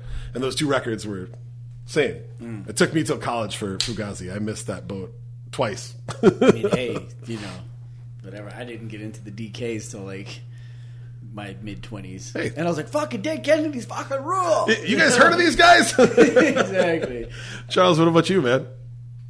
This is an interesting question because something recently reminded me that I hadn't listened to Metallica in years. I hadn't just played Metallica, and I was obsessed with Metallica when I was a kid. Someone told me, I think what I don't remember who it was, but someone told me they're super lame now. Like James Hetfield is very much like your uncle that you are trying to get away from. Like, nice to see you. I gotta Okay. gotta get the fuck out of here. And so I had this idea that I wanted to tune up some Metallica again. I started playing some tunes the other day, and I sent a screenshot of like the Spotify to a couple friends of mine that we went to shows to Metallica shows with when we were teenagers. Like, oh man, it's been a long time since I've listened to these guys. I was listening to Black Album, and a friend of mine said, "Oh yeah, everyone rags on that shit, but it's elite." And I said, "Well, my favorite Metallica album, Black Album is probably my third or fourth favorite, but my favorite Metallica album is Master of Puppets." Yeah. That was formative to me uh, becoming a metalhead, and then like being in metal bands, and like my obsession with metal, and I still love metal to this day. It's still my favorite genre when I first listened to Master, it was given to me on tape by my next door neighbor, Grandpa Raj, uh, his grandson, Brian, who may or may not listen to every episode of the show, but I think listens to the show. Uh, cool ass dude. He was in metal bands for a long time. He was older than me. Cool guy, smoking cigarettes, gives me a fucking tape. I went and played it in my room on my boombox, and my dad whooped my ass for listening to Satan music. wow. And I think he beat the love of metal into me because Master of Puppets was playing as my dad beat the fuck out of Oh me. Oh shit! Did you have to hide all of your records when you were a kid? Yeah, the Yeah. tapes, right? How would you for do sure? it? I, Uh, he was not around a lot, so I would I would just blast that shit the second I heard the fucking door double. Where would you hide like, the tapes? Under my bed. Under the bed, Yeah, under the under the mattress. Uh, I mean, I had like the box spring and the the frame and stuff. I just had a shoebox I would slide under there, and I had Yeah. tapes in there. A lot of I had rap and hip hop and metal and all sorts of stuff. Sure. The only thing he got mad at me about was, I mean, honestly, Metallica. How many kid? How many siblings do you have? Three boys. I'm the middle one. Uh huh. You have none, only job. and you didn't have to hide shit. I'm guessing. Uh, nope, opposite. That made mom more pushy. So, uh, closed circuit to Liz Quam. Uh, I did not like Taylor Dayne when I was a kid. I that? signed up. She was a, a, a R&B pop singer in the late 80s, early 90s. I signed up for Columbia House the very first time that I did it. Def. I signed out just so I could get different cassette cases to throw all of my, uh, like, it was all my hip hop and all my metal scam. stuff. So I would get You Metallica still owe them eight dollars, probably. Oh, oh, Man, for oh sure. my god, I had, I don't know. Columbia House was a little harder to scam than BMG. BMG was a real easy one to scam. I had maybe I don't know, at least six to eight accounts in each. But you know, like I For had- sure. you Just misspell the name with or one just like my letter. dog's Yep, name, like yep. whatever the fuck it was, just all coming to the crib, and my dad was just like. You like hand me the package and say the name of it, and like look at me knowingly, and I'm just Yep. like, yeah, I'm fucking scamming these guys. Yeah, I got a I got a red Magnavox double cassette player for my sixth grade birthday, and I was the guy who could dub tapes. So we would all take oh. turns buying the tapes, and then we would just we just had a big box of Maxell tapes, and we would just dub every album so everybody had it. Yeah. And then we had to buy like cover up tapes in case you know mom came in or whatever wanted to see what we were listening to. So in my cassette case, it was like Taylor Dayne, like uh, uh, Paula Abdul, Ralph Tresvant, all that. But if you opened any of them up, it was Kill 'Em All, it was Ride the Lightning, Right. it was Eazy-Duz-It, Straight Out of Compton. Man, so Actually, shout out to BMGM Columbia House for really opening me up to some new shit because that's where I did find Outkast and Nirvana and whatever, and that was fine. And then I got to the end of their fucking bullshit catalog that you could get, and I was like, man, this fucking music is not right. And I'm like 13 or 14, and so I go to like ride my skateboard over to Cheapo, and I start talking to the clerk like, hey man, I heard this song on this skate tape. Tell me about it. and so I think actually skateboard tapes is how I found most of the music. Oh, for sure. That I still fucking listen to today. But I was like, I love this song by this guy named Goldie. Tell me about that. Mm-hmm. Like, oh, you want to listen to some drum and bass shit? And I'm like, for sure. Put me out. So I got the Goldie thing. And I was like, I want to know about this DJ Shadow guy. And DJ Shadow just changed my life. Oh, dude. Right? And DJ Shadow opened up a whole new. Like, I mean, DJ Shadow is influential in modern hip hop music. DJ Endtroducing is- still breaks my brain. for sure. He doesn't get his just due, I think, enough at the time as like a real pioneer into the like sonic landscape of the way music sound, or at least in the mid two thousands of what hip hop sounded. He changed production. Oh my god, Absolutely. it's him. It's It- him, and it's him, and it's like, and I mean, it's a it's a bunch of people, Mm-hmm. but him and El-P to me are like big big influencers in the way, like you know, the changing of hip hop landscape. Sorry, that that could go eighteen different ways. I, well, fuck it, I don't know. Do you remember was um, the the year at Somerset or Somerset? Jesus Christ, Soundset. Yeah. That you you went out and either did you go do you either perform solo or you got to do a couple solo songs That was the first time I ever heard uh, "Burn It Down." uh that year. Um, the side stage was just fucking stacked with people that went on to become like wild and crazy and famous or super like Edan was there and I feel like El-P was there like DJing that year and maybe I made that Well, up I don't think he DJs, but like, yeah, totally. Uh, or maybe he was just there as a solo artist He could have been there as a solo artist. I mean, he had some great solo records. yeah too.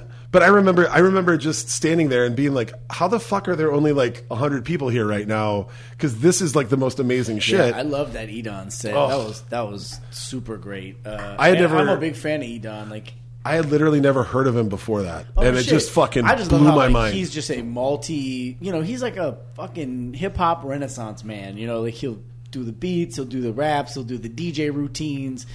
He's like all the raps with the you know whoever he's got with him are very choreographed and you know trade off. And Yep. He's just a very he's a traditionalist, and I really appreciate his approach. Ugh. It's not my approach, but I like because I'm more of a like a fucking I don't know fucking let it rip kind of guy. Dude, you fucking you burned the stage down when you Yeah, when you did that song. Yeah, man. I, I love. I, hey, thank you. that was the first time I'd ever been in a mosh pit at a hip hop show. Thank you. Yeah, Uh, I like to. I, yeah, like, I don't- I like to play. I like to play. oh, sorry, I didn't realize it was behind me. God damn, you guys fucking drink on this show.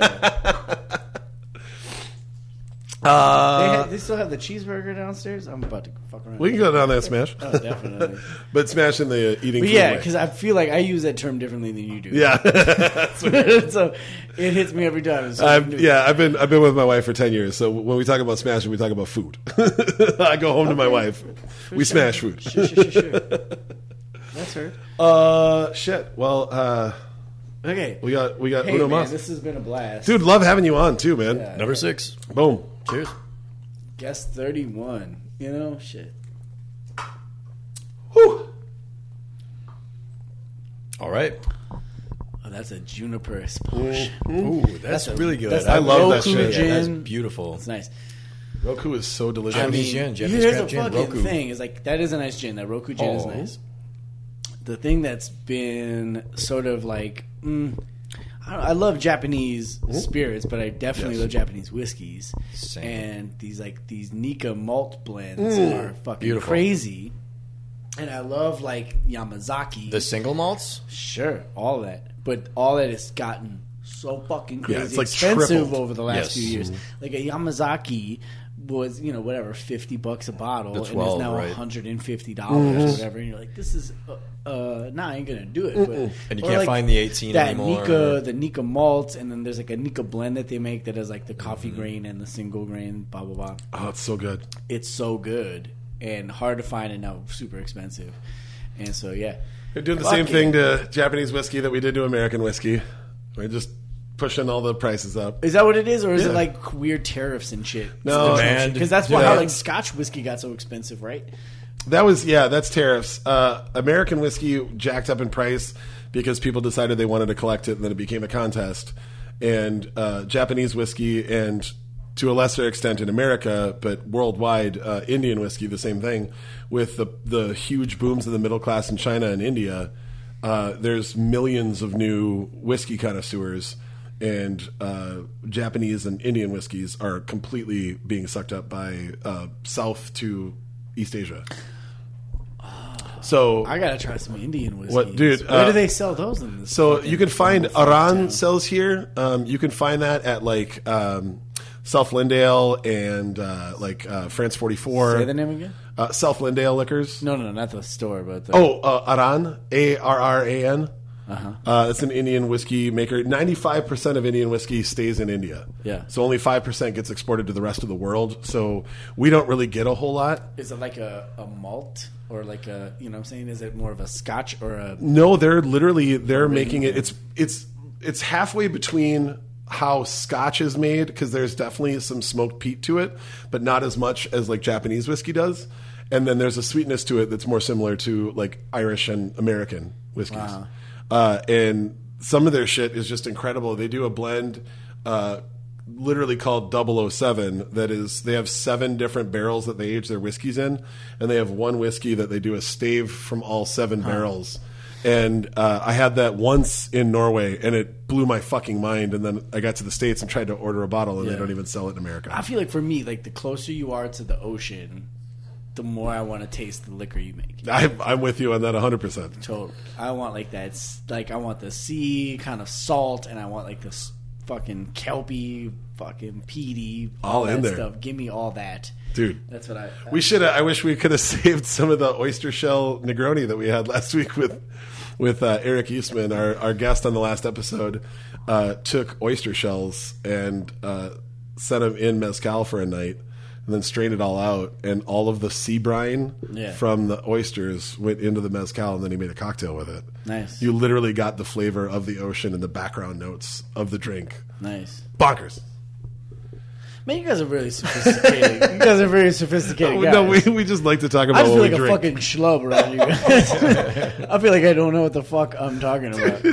It's like, yeah, I don't know. Like, uh, Says the guy who has literally gone around the world on the strength of his written word, spoken word. yeah, I just don't to have like a sophisticated palate. Let's say. well, fuck that. You put both of us in front of a crowd, and the only way that I could get around you is by being louder. Like that's the only thing I got. Like that's, I'll eat a Jack's pizza. yeah, Fuck yeah. There Let's you go. go. We will. Fuck No, I'm not saying Jack. that I'm He above perfected it. that I'm not even saying that I'm above it. And Jack, you know, Jack, shout, out, Jack shout out to it. Jack. To regular Jack and Jack Daniels. What is the name of the episode? I was It's either clamshell coffin or Jack perfected that recipe. I kind of like I like clamshell coffins. I did too. All right, uh, Charles. I believe you you got the last one. Question number six, final question. So, is there an individual in the fields in which you do business that has or would still make you starstruck? I don't know, Charles. What do you think? About you or me? What's, yeah, what's I mean, yours? what- Charles? am I making you starstruck? No, All I'm right. saying, Charles. What about you? I'm going to do it. I'll knock it out. I'm going to stretch credulity here because the field I work in is design, and I, but I also work with libations and food and stuff. I would say Jiro of Jiro Dreams of Sushi because Is he still alive?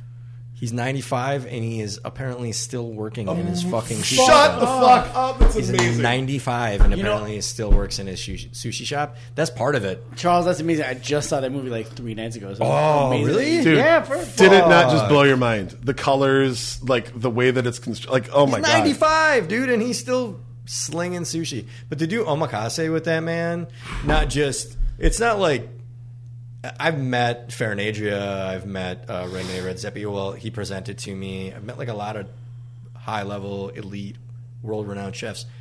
That guy though, to do omakase for me, to like sit in front of him, he's 95 and he's like been doing what he does for decades, like eons. The guy is an absolute expert, total master. For him to form a piece of nigiri for me and set it in front of me would be, I would feel I'd feel like that would an be asshole. Like, I'm sorry, know? is this a would or a has? Both, either or. No, I've no. Oh, for me, You no, haven't I haven't done it. with- No way. But I'm saying oh I would for certain. That one's- that one's for the homies. sausage is made. How the sausage is made. don't even sweat it. We got paper towels. God, It's you high guys life. know Don't worry, guys. A fuck ton of booze around here. Oh, it was. At least it was your almost empty. Yeah, it was the bottle. almost empty one. hey, no doubt. Hey, if you're gonna knock over the right one, knock over the right one. what are you Uh, do? no, I have not had that experience. And actually, uh, Jiro's restaurant lost their three Michelin stars. All No three shit. of them. Do you know why? They're not open to the public. You have to be open to the public to have Michelin stars, and they are only like friends of the restaurant. Uh, there's like high level concierge can get you in. So maybe Or- we shouldn't repeat- count on a hundred year old tire company to tell us where to go to eat food. No, I do count on it. Just kidding, I'm I, just I, kidding. I do. If if you're listening, please sponsor me. But no, I I'm just saying. I didn't know why he lost it. I heard about that and I was like, "Damn, what happened? Did he get arthritis? He's 95. Did he finally get arthritis?" But I, I today I googled it because I was thinking about this. I googled it and it was because it's not. It has to be accessible to the public. Yeah. Otherwise, why would it be in the Michelin Guide? Like, Yeah. hey, don't go here. Yeah. Like, so it's still definitely cool. three Michelin star level. If you go to Japan, man, you can eat sushi so many places that Yeah, no doubt. But that's like a you know, that's the not all of them got their own Netflix. this special. ninety five year old master, like an absolute master, who refuses to do anything but go into work. I know That's but I dope, feel too, Like the work beyond, ethic of like that. his sushi being the best sushi or whatever, which it, whatever. I'm sure there's. A, I think there was a more of a documentary about obsession Absolutely. Mm-hmm. than it is about like, hey man, this is the greatest sushi in the world that you could ever have. Because I'm sure Right. there's you know whatever 50 restaurants in Tokyo where you're like that's the best On that level, right? and no one can fucking question that and da da da.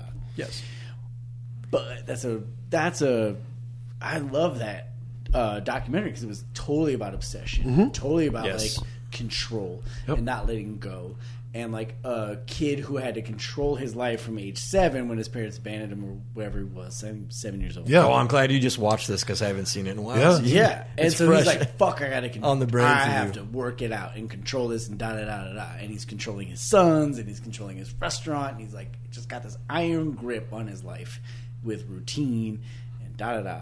And I, I was I just thought that like there's a bunch of different ways to find success in this life, but there's not. Uh, I didn't feel like he was particularly happy. That's it. Like you think about all the things that he gave up to attain that level of mastery. But he doesn't that- fucking I- feel and- it. He doesn't feel like he's a fucking master. But when that movie ended, I felt sad.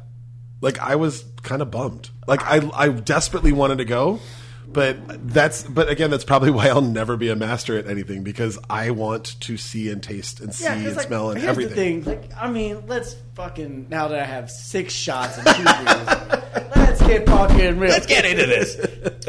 No one's gonna remember you. Right. Period. Hmm? Period. End of the fucking sentence.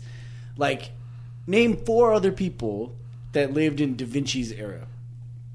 I'm sure there was a you know millions of brilliant fucking people in Uh, Da Vinci's era. Steve. Okay, You know what I'm saying? Like everyone is gonna get forgotten. No matter what the fuck you do, it's Right. gonna get forgotten. Yes. And that's just gonna happen. So all of this like effort that is like um in service of telling some story about your life that you think someone else is gonna hear, see, pay attention to, and give a fuck about is insane. Mm-hmm. Because no one is gonna hear, see, pay attention to, or give a fuck about anything that you've ever done. So that should be a liberating feeling, Absolutely. not a like a feeling of like, oh fuck, my life is meaningless. It should be like, oh my god, that frees me up to do whatever the fuck I want, and feel good about, and feel free with, and that's the whole fucking secret.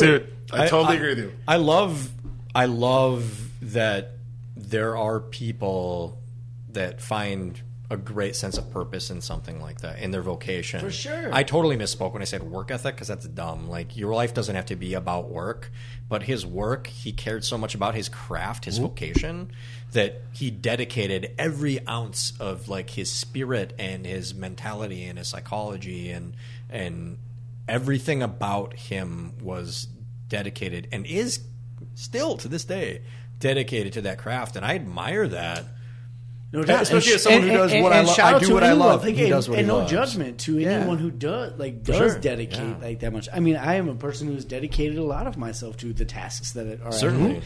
but it's myopic to kind of uh, give all of self to a task and not recognize the rest of what is around and available for you, such as love, relationship, communion. Right.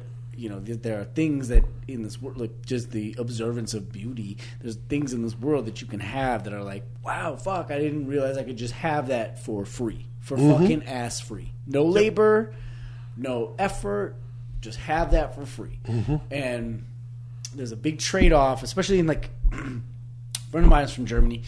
When asked, you know, she, she moved here and she was like, interestingly, like when I, the, the big difference between America and Germany is when asked like, hey, nice to meet you, da da da. It's what do you do, mm-hmm. and they mean what do you do for work, and they mean how much money do you make and how smart are you, and where do I mm-hmm. compare to you, and where do I rank in the hierarchy of you and me.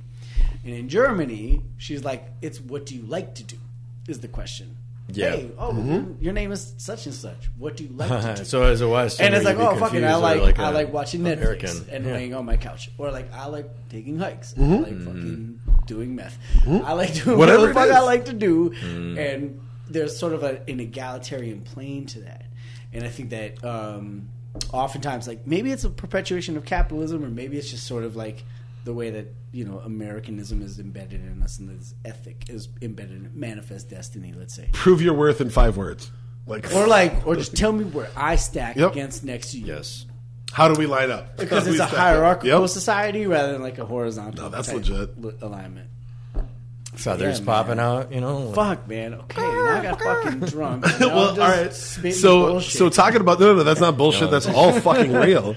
But uh, is there anybody who has got you a bit starstruck, or Oh if you God. met them, would give you a little bit of? Okay, the, okay, this is a fucking. This sounds so lame, but whatever. I'm going to tell a story about an actual experience that happened to me. We played Glastonbury, which is this huge festival Mm-hmm. in uh, in in the UK. Like you drive by Stonehenge on your way there, Mm-hmm. and Stonehenge is dead ass, fucking 22 feet off of the highway. You know, like, up oh, there it is. Okay, Look, kids, Well, Big Ben there's- Parliament. Slap one. Zero need to fucking exact. It's kind of like the stage prop in Spinal Tap. There's like zero fucking reason to stop. You're like, cool, sorry, done, did it. Show Is this up, real? Is this it? Fucking three hundred thousand people at at Glastonbury. I don't. I mean, that's a fuck ton of people. Yeah. Now, of course, we played at like noon on the fucking Sahara tent, like in the desert of Glastonbury. So, like, whatever. The people that saw us saw us, and it was great. Yeah. Um, and then we were like, okay, well, let's fucking walk around Glastonbury a little bit. Like, let's go see what this festival is like. Walk around and yada yada yada. And I'm kind of like, you know, ah, halfway between like being a little cynical bitch and halfway between be like being like, this is the coolest experience that I've ever had in my life. That's where I exist So I pretty much exist in all the time. Like, yeah, I This exist is in where I live my of, like, life. liminal space between the two things. Yeah. That you're right. I also occupy that space, man. all the time. Be like a complete little bitch about everything. But I was like, that's really cool. like, a sta- like an awestruck baby. Yep. It was like, wow, amazing. Just all the openness and honesty that you get. Like an angry Um, kid being handed a popsicle. You know exactly like both. Yes, exactly that. To quote Lazerbeak- exactly that, Charles. Amazing. Amazing. Anyway. Precise. And I was with him. And I was with Beak out here. And walking around and we're like, okay, you know, Kanye is headlining this stage at eight and blah blah blah. We walk out and we're like, oh shit, there's Lionel Richie and he's like finishing up his set and it's like three o'clock PM. No, it's like two o'clock PM, and he's finishing up his set, and we're like, "Fucking Lionel Richie is your two o'clock act. this is a fucking sick show." And then all of a sudden, Joan Yeah. Jett pops up. Oh, we're like, shit. Oh shit! Let's watch some Joan Jett for a little while. Watch like maybe ten minutes of Joan Jett, and then she's like, "Hey, I just want to like, um, you know, we're all gathered here," and you know, says some beautiful, elaborate thing. And I just want to bring a, a special friend of mine out. It's his birthday. We all want to celebrate his birthday. And, uh, you know, let's all, as a community, as a world community, as one people, with all our differences, just sing this man happy birthday. And out walks the fucking Dalai Lama. Shut the fuck And up. What? 300,000 people in unison sing happy birthday to the Dalai Lama. and I'm one of them. And I was just like, this is fucking insane. Yeah. That was the most like awestruck. Did did he give a shit, or was he just kind of like? He was just Did he look happy calm? and smiling. Did he had, just look real chill? He's he had just his like, hand on his care. like whatever, like I don't know. It's Yeah. not a rosary, but whatever the beads Yes. were. His Right. neck are. He has his hand kind of there in his like in his robe, and just kind of, you know waving and Yes. smiling and just being with the fucking Oh, okay, happy, so he beautiful was, turtle yeah, that he is. No, I'm because that's "Oh, like That's that's something that wild." would move anybody. But and I he was just like, wanna I imagine. smiling, and I was just like, "What the fuck?" Like, Wait, what are we doing? And I just felt like this connection to the humanity on this planet Yeah. that I hadn't really felt previously, and felt so fucking grateful and so lucky for like the stupid things that I do Yeah. that brought me to this moment. Standing on the side of the holy shit, stage. attitude, gratitude birthday. should be like the the the only thought that's happening in your brain right now. Oh, that's amazing. And. I was just like, oh man, like this big, huge world with all these different people, with all these different flags from all these different countries, and we all like know this fella. And like, just you know, Somehow I feel like- knowledge, Everyone knows who this the is. gifts that this fella brings Yeah. to us, and I just felt like there was uh, a moment of connectedness that I felt with uh, a disparate community. That that, that was Damn, so dude. that was like a starstruck moment. yeah, Yeah. no, that's legit. But I Right. also fucking met, uh, you know, Jason DeRusha from from WCCO, WCCO. and I fucking love that guy. Too. so fucking those two things. I don't know. One of the two. go. Between the two of them. Why? All right, all right, well, God damn it. DeRusha, now you got to get your ass on the show. Yeah, Jason DeRusha or fucking, But I fucking love the DeRusha, Dalai so- Lama. And I'm not, I'm not disparaging DeRusha. I mean, I love DeRusha. He's great. no, you're not disparaging him. You're comparing. I'm him to- comparing him to the fucking in Dalai effect, Lama. in effect, you're comparing him to the. I cannot Lama. wait to call him DeRusha Lama. That's going to happen. Oh shit! uh, oh, Is that fuck. sacrilege? You That can't- just ruined. I don't know if you can do. Yeah, oh, man, that just ruined my entire answer. Mine's, All right. mine's so Good. dumb. Well, you. I mean, I'm, I'm guess Dude. 31. you sniped me twice. You ahead. sniped me That's twice fine. tonight. So No, I, I, I would say that um, I, I don't. I honestly, at this point, I don't think that I'm. The amount of time that I put into DJing is way more than anything else that I've done in my life. So I feel like I should look at it from that point of view. And uh, I've I've got one on either side of it. Um, I was really really humbled uh, and amazed at how fucking cool he was when I got to talk to DJ AM uh, because in the span of about a year and a half from from his residencies in Vegas, making ten thousand dollars, twenty thousand dollars, whatever, he changed the pay scale for DJs in Minneapolis, Minnesota, by more than double. Like in the span of that year, just by him putting the craft on and like doing what he was doing, it caused an entire city to change the rate of pay for artists. And I don't know in my life, I don't know anybody else that's like kind of single handedly done that. Like where literally overnight nightclubs started to value what we did and people were just freely giving us more money without us having to wrestle for it. You know, my first DJ gigs, it was $75 for five hours. And to where that That's ended up. hourly, though. yeah, it was, it was brilliant. um, and then the the flip side of that would be the other human being that I think has shepherded the craft uh, to a level where he's like God status now. Would be if I ever got to just say thank you to DJ Jazzy Jeff. Ah, I think that would be yeah. unbelievable because what that dude has done from the the early years, obviously not the roots, but like the early years of hip hop becoming big to right up till today, what he is doing for the craft, for the technology, for the artists, for the producers, like the way that that guy has gone about his life. He's moved behind the scenes for so many things to make things happen for other people, Yep. and he's done it almost completely selflessly. Yep. And, And, he's got fucking chops. yeah, dude. A- And on top of it, he's still operating at like Oh my the most God. elite level of Oh my anybody God, I've ever he's seen. Fucking great. He's done shit. I've gotten to see him live once, and I've seen him, I mean, countless times on video, and he's done shit that, like, even with a camera on his hands, I don't exactly know what he's doing. I mean, like DJ is a really loosely used term. Mm-hmm. That dude is a fucking DJ. My God. Mm-hmm. And he's the person like when people say that that's not like a musical art form, that's the person that I'll send them to. Or Sure. AM at the time, same thing. Or A-Trak. Yep. Or like, there's a bunch of people who are like, wow, that's a fucking. A-Trak I lucked out and actually got to have like a nice conversation with, and he was so irritated to have to talk to anybody that it made it like it took any sort of like possibility of me being it- starstruck out of It of it. wasn't a nice conversation. It was cool, and I think I think once he realized that like I wasn't like trying to like fanboy out or ask for like a weird photo, he ended up actually being pretty tight because we just talked about music real quick. But yeah, he he wanted to be in back, not tough. not talking to me. It's tough. For I mean, sure. Fucking, it's tough. and that was that was dope. Like AM literally took the time. We all spent like 20 minutes in the booth talking about shit, and it just happened to be that the people that I was friends with at the time had made some songs that he was using, and so we all just went up there. So I just kind of got brought in as a plus one. And then we just kept chatting about that for a little while. But to be able to just say thank you and to be like, I, I just hope you understand that like thousands of people who are doing a small scale version of what you do get paid way more because you decided to really work at it. That's awesome. And it was like to be able to get to say that to somebody, I don't give a shit if he forgot 2 seconds later. I know that I got to say that to him and that's that's cool. That's awesome. But Jazz, man, someday I will find a way to say the same thing to him because he became the defense mechanism for every time a DJ feels like we're not counted as any part of music. Watch him do what he does and then watch the rest of the people around the world trying to figure out how to do that, how to do it different, how to do it better, how to do it halftime, like whatever it is. People like that are the people that there's an explosion and it goes out in infinite directions. I love that. I love that, man. Uh, Charles, what about you?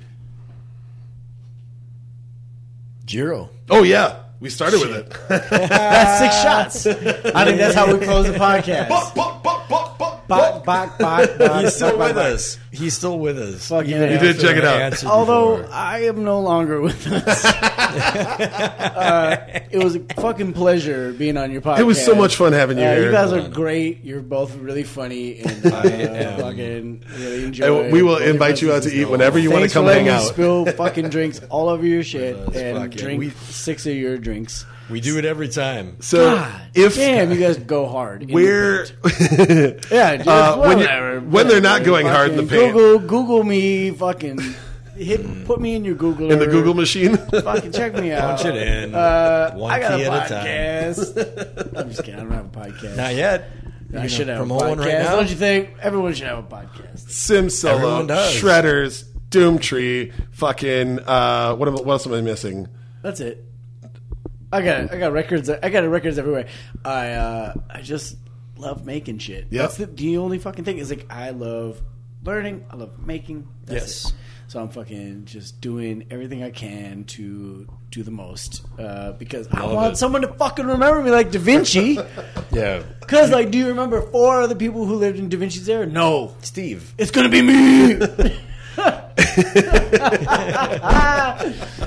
I've had a lot of oh my God, you people. Steve. Uh, all right, Charles, where can people find you on them internets? Uh, they cannot. Oh, let it be broken. that. I love that. You- You're just not on the No, I, internet. I cannot be found. Fucking shout out to Charles. Charles is the only one of us who's got it fucking sorted out. Not Yeah. a liar, but I. Quam, where can you be found? I'm all over the thing. Let's just fucking Google Quam or At Quamunist. BQuam, At Whatever, BQuam figure at out. twitter.com. there you go. at Be the Bomb at Facebook. BeTheBomb.com. Again, if you get a chance. that guy's uh, about to get a couple followers and be like, Uh, what the fuck? something like a Ben Quam. What? Who's this? Oh, uh, shout out to the other Ben Quam in the Twin Cities on Twitter, who's got a couple other followers thanks to us putting the shit out yeah, there. yeah. Fuck that And me Ben not Quam. saying. No, he's dope. He's good people. Okay. Uh, I take it back. I take it back. Oh, he's cool. All right. Shout out to you, Ben Quam. Yeah. Second. 2.0. 2.0. All right, y'all. Uh, take care of yourselves. We love Yes. you. If you feel like it, please throw a positive review on there. Again, we're just trying to get out to more people. We love you so much. Get some more guests Get because some like more- fucking Uh, we read the reviews, you guys. We're That's how to we know that it's good to come on the podcast. If you don't leave a fucking five star, That's right. how am I supposed to know if this How's is he going to know, man? It's just like searching Yelp. This is credible. So or leave not? it, leave a five star, and then give yourself a present, which would be going on to whatever music service you use, hmm. and look up the Shredders song. It was written dot dot dot again, and listen to the fucking wordplay that my dude does. That song still blows my fucking mind, and I listened to it again twice today because it still just blows me away that a human that I get to talk to you. writes some shit like that. Appreciate you, man. Thank you. All right, y'all. Well, we'll see you next episode. Peace. Go.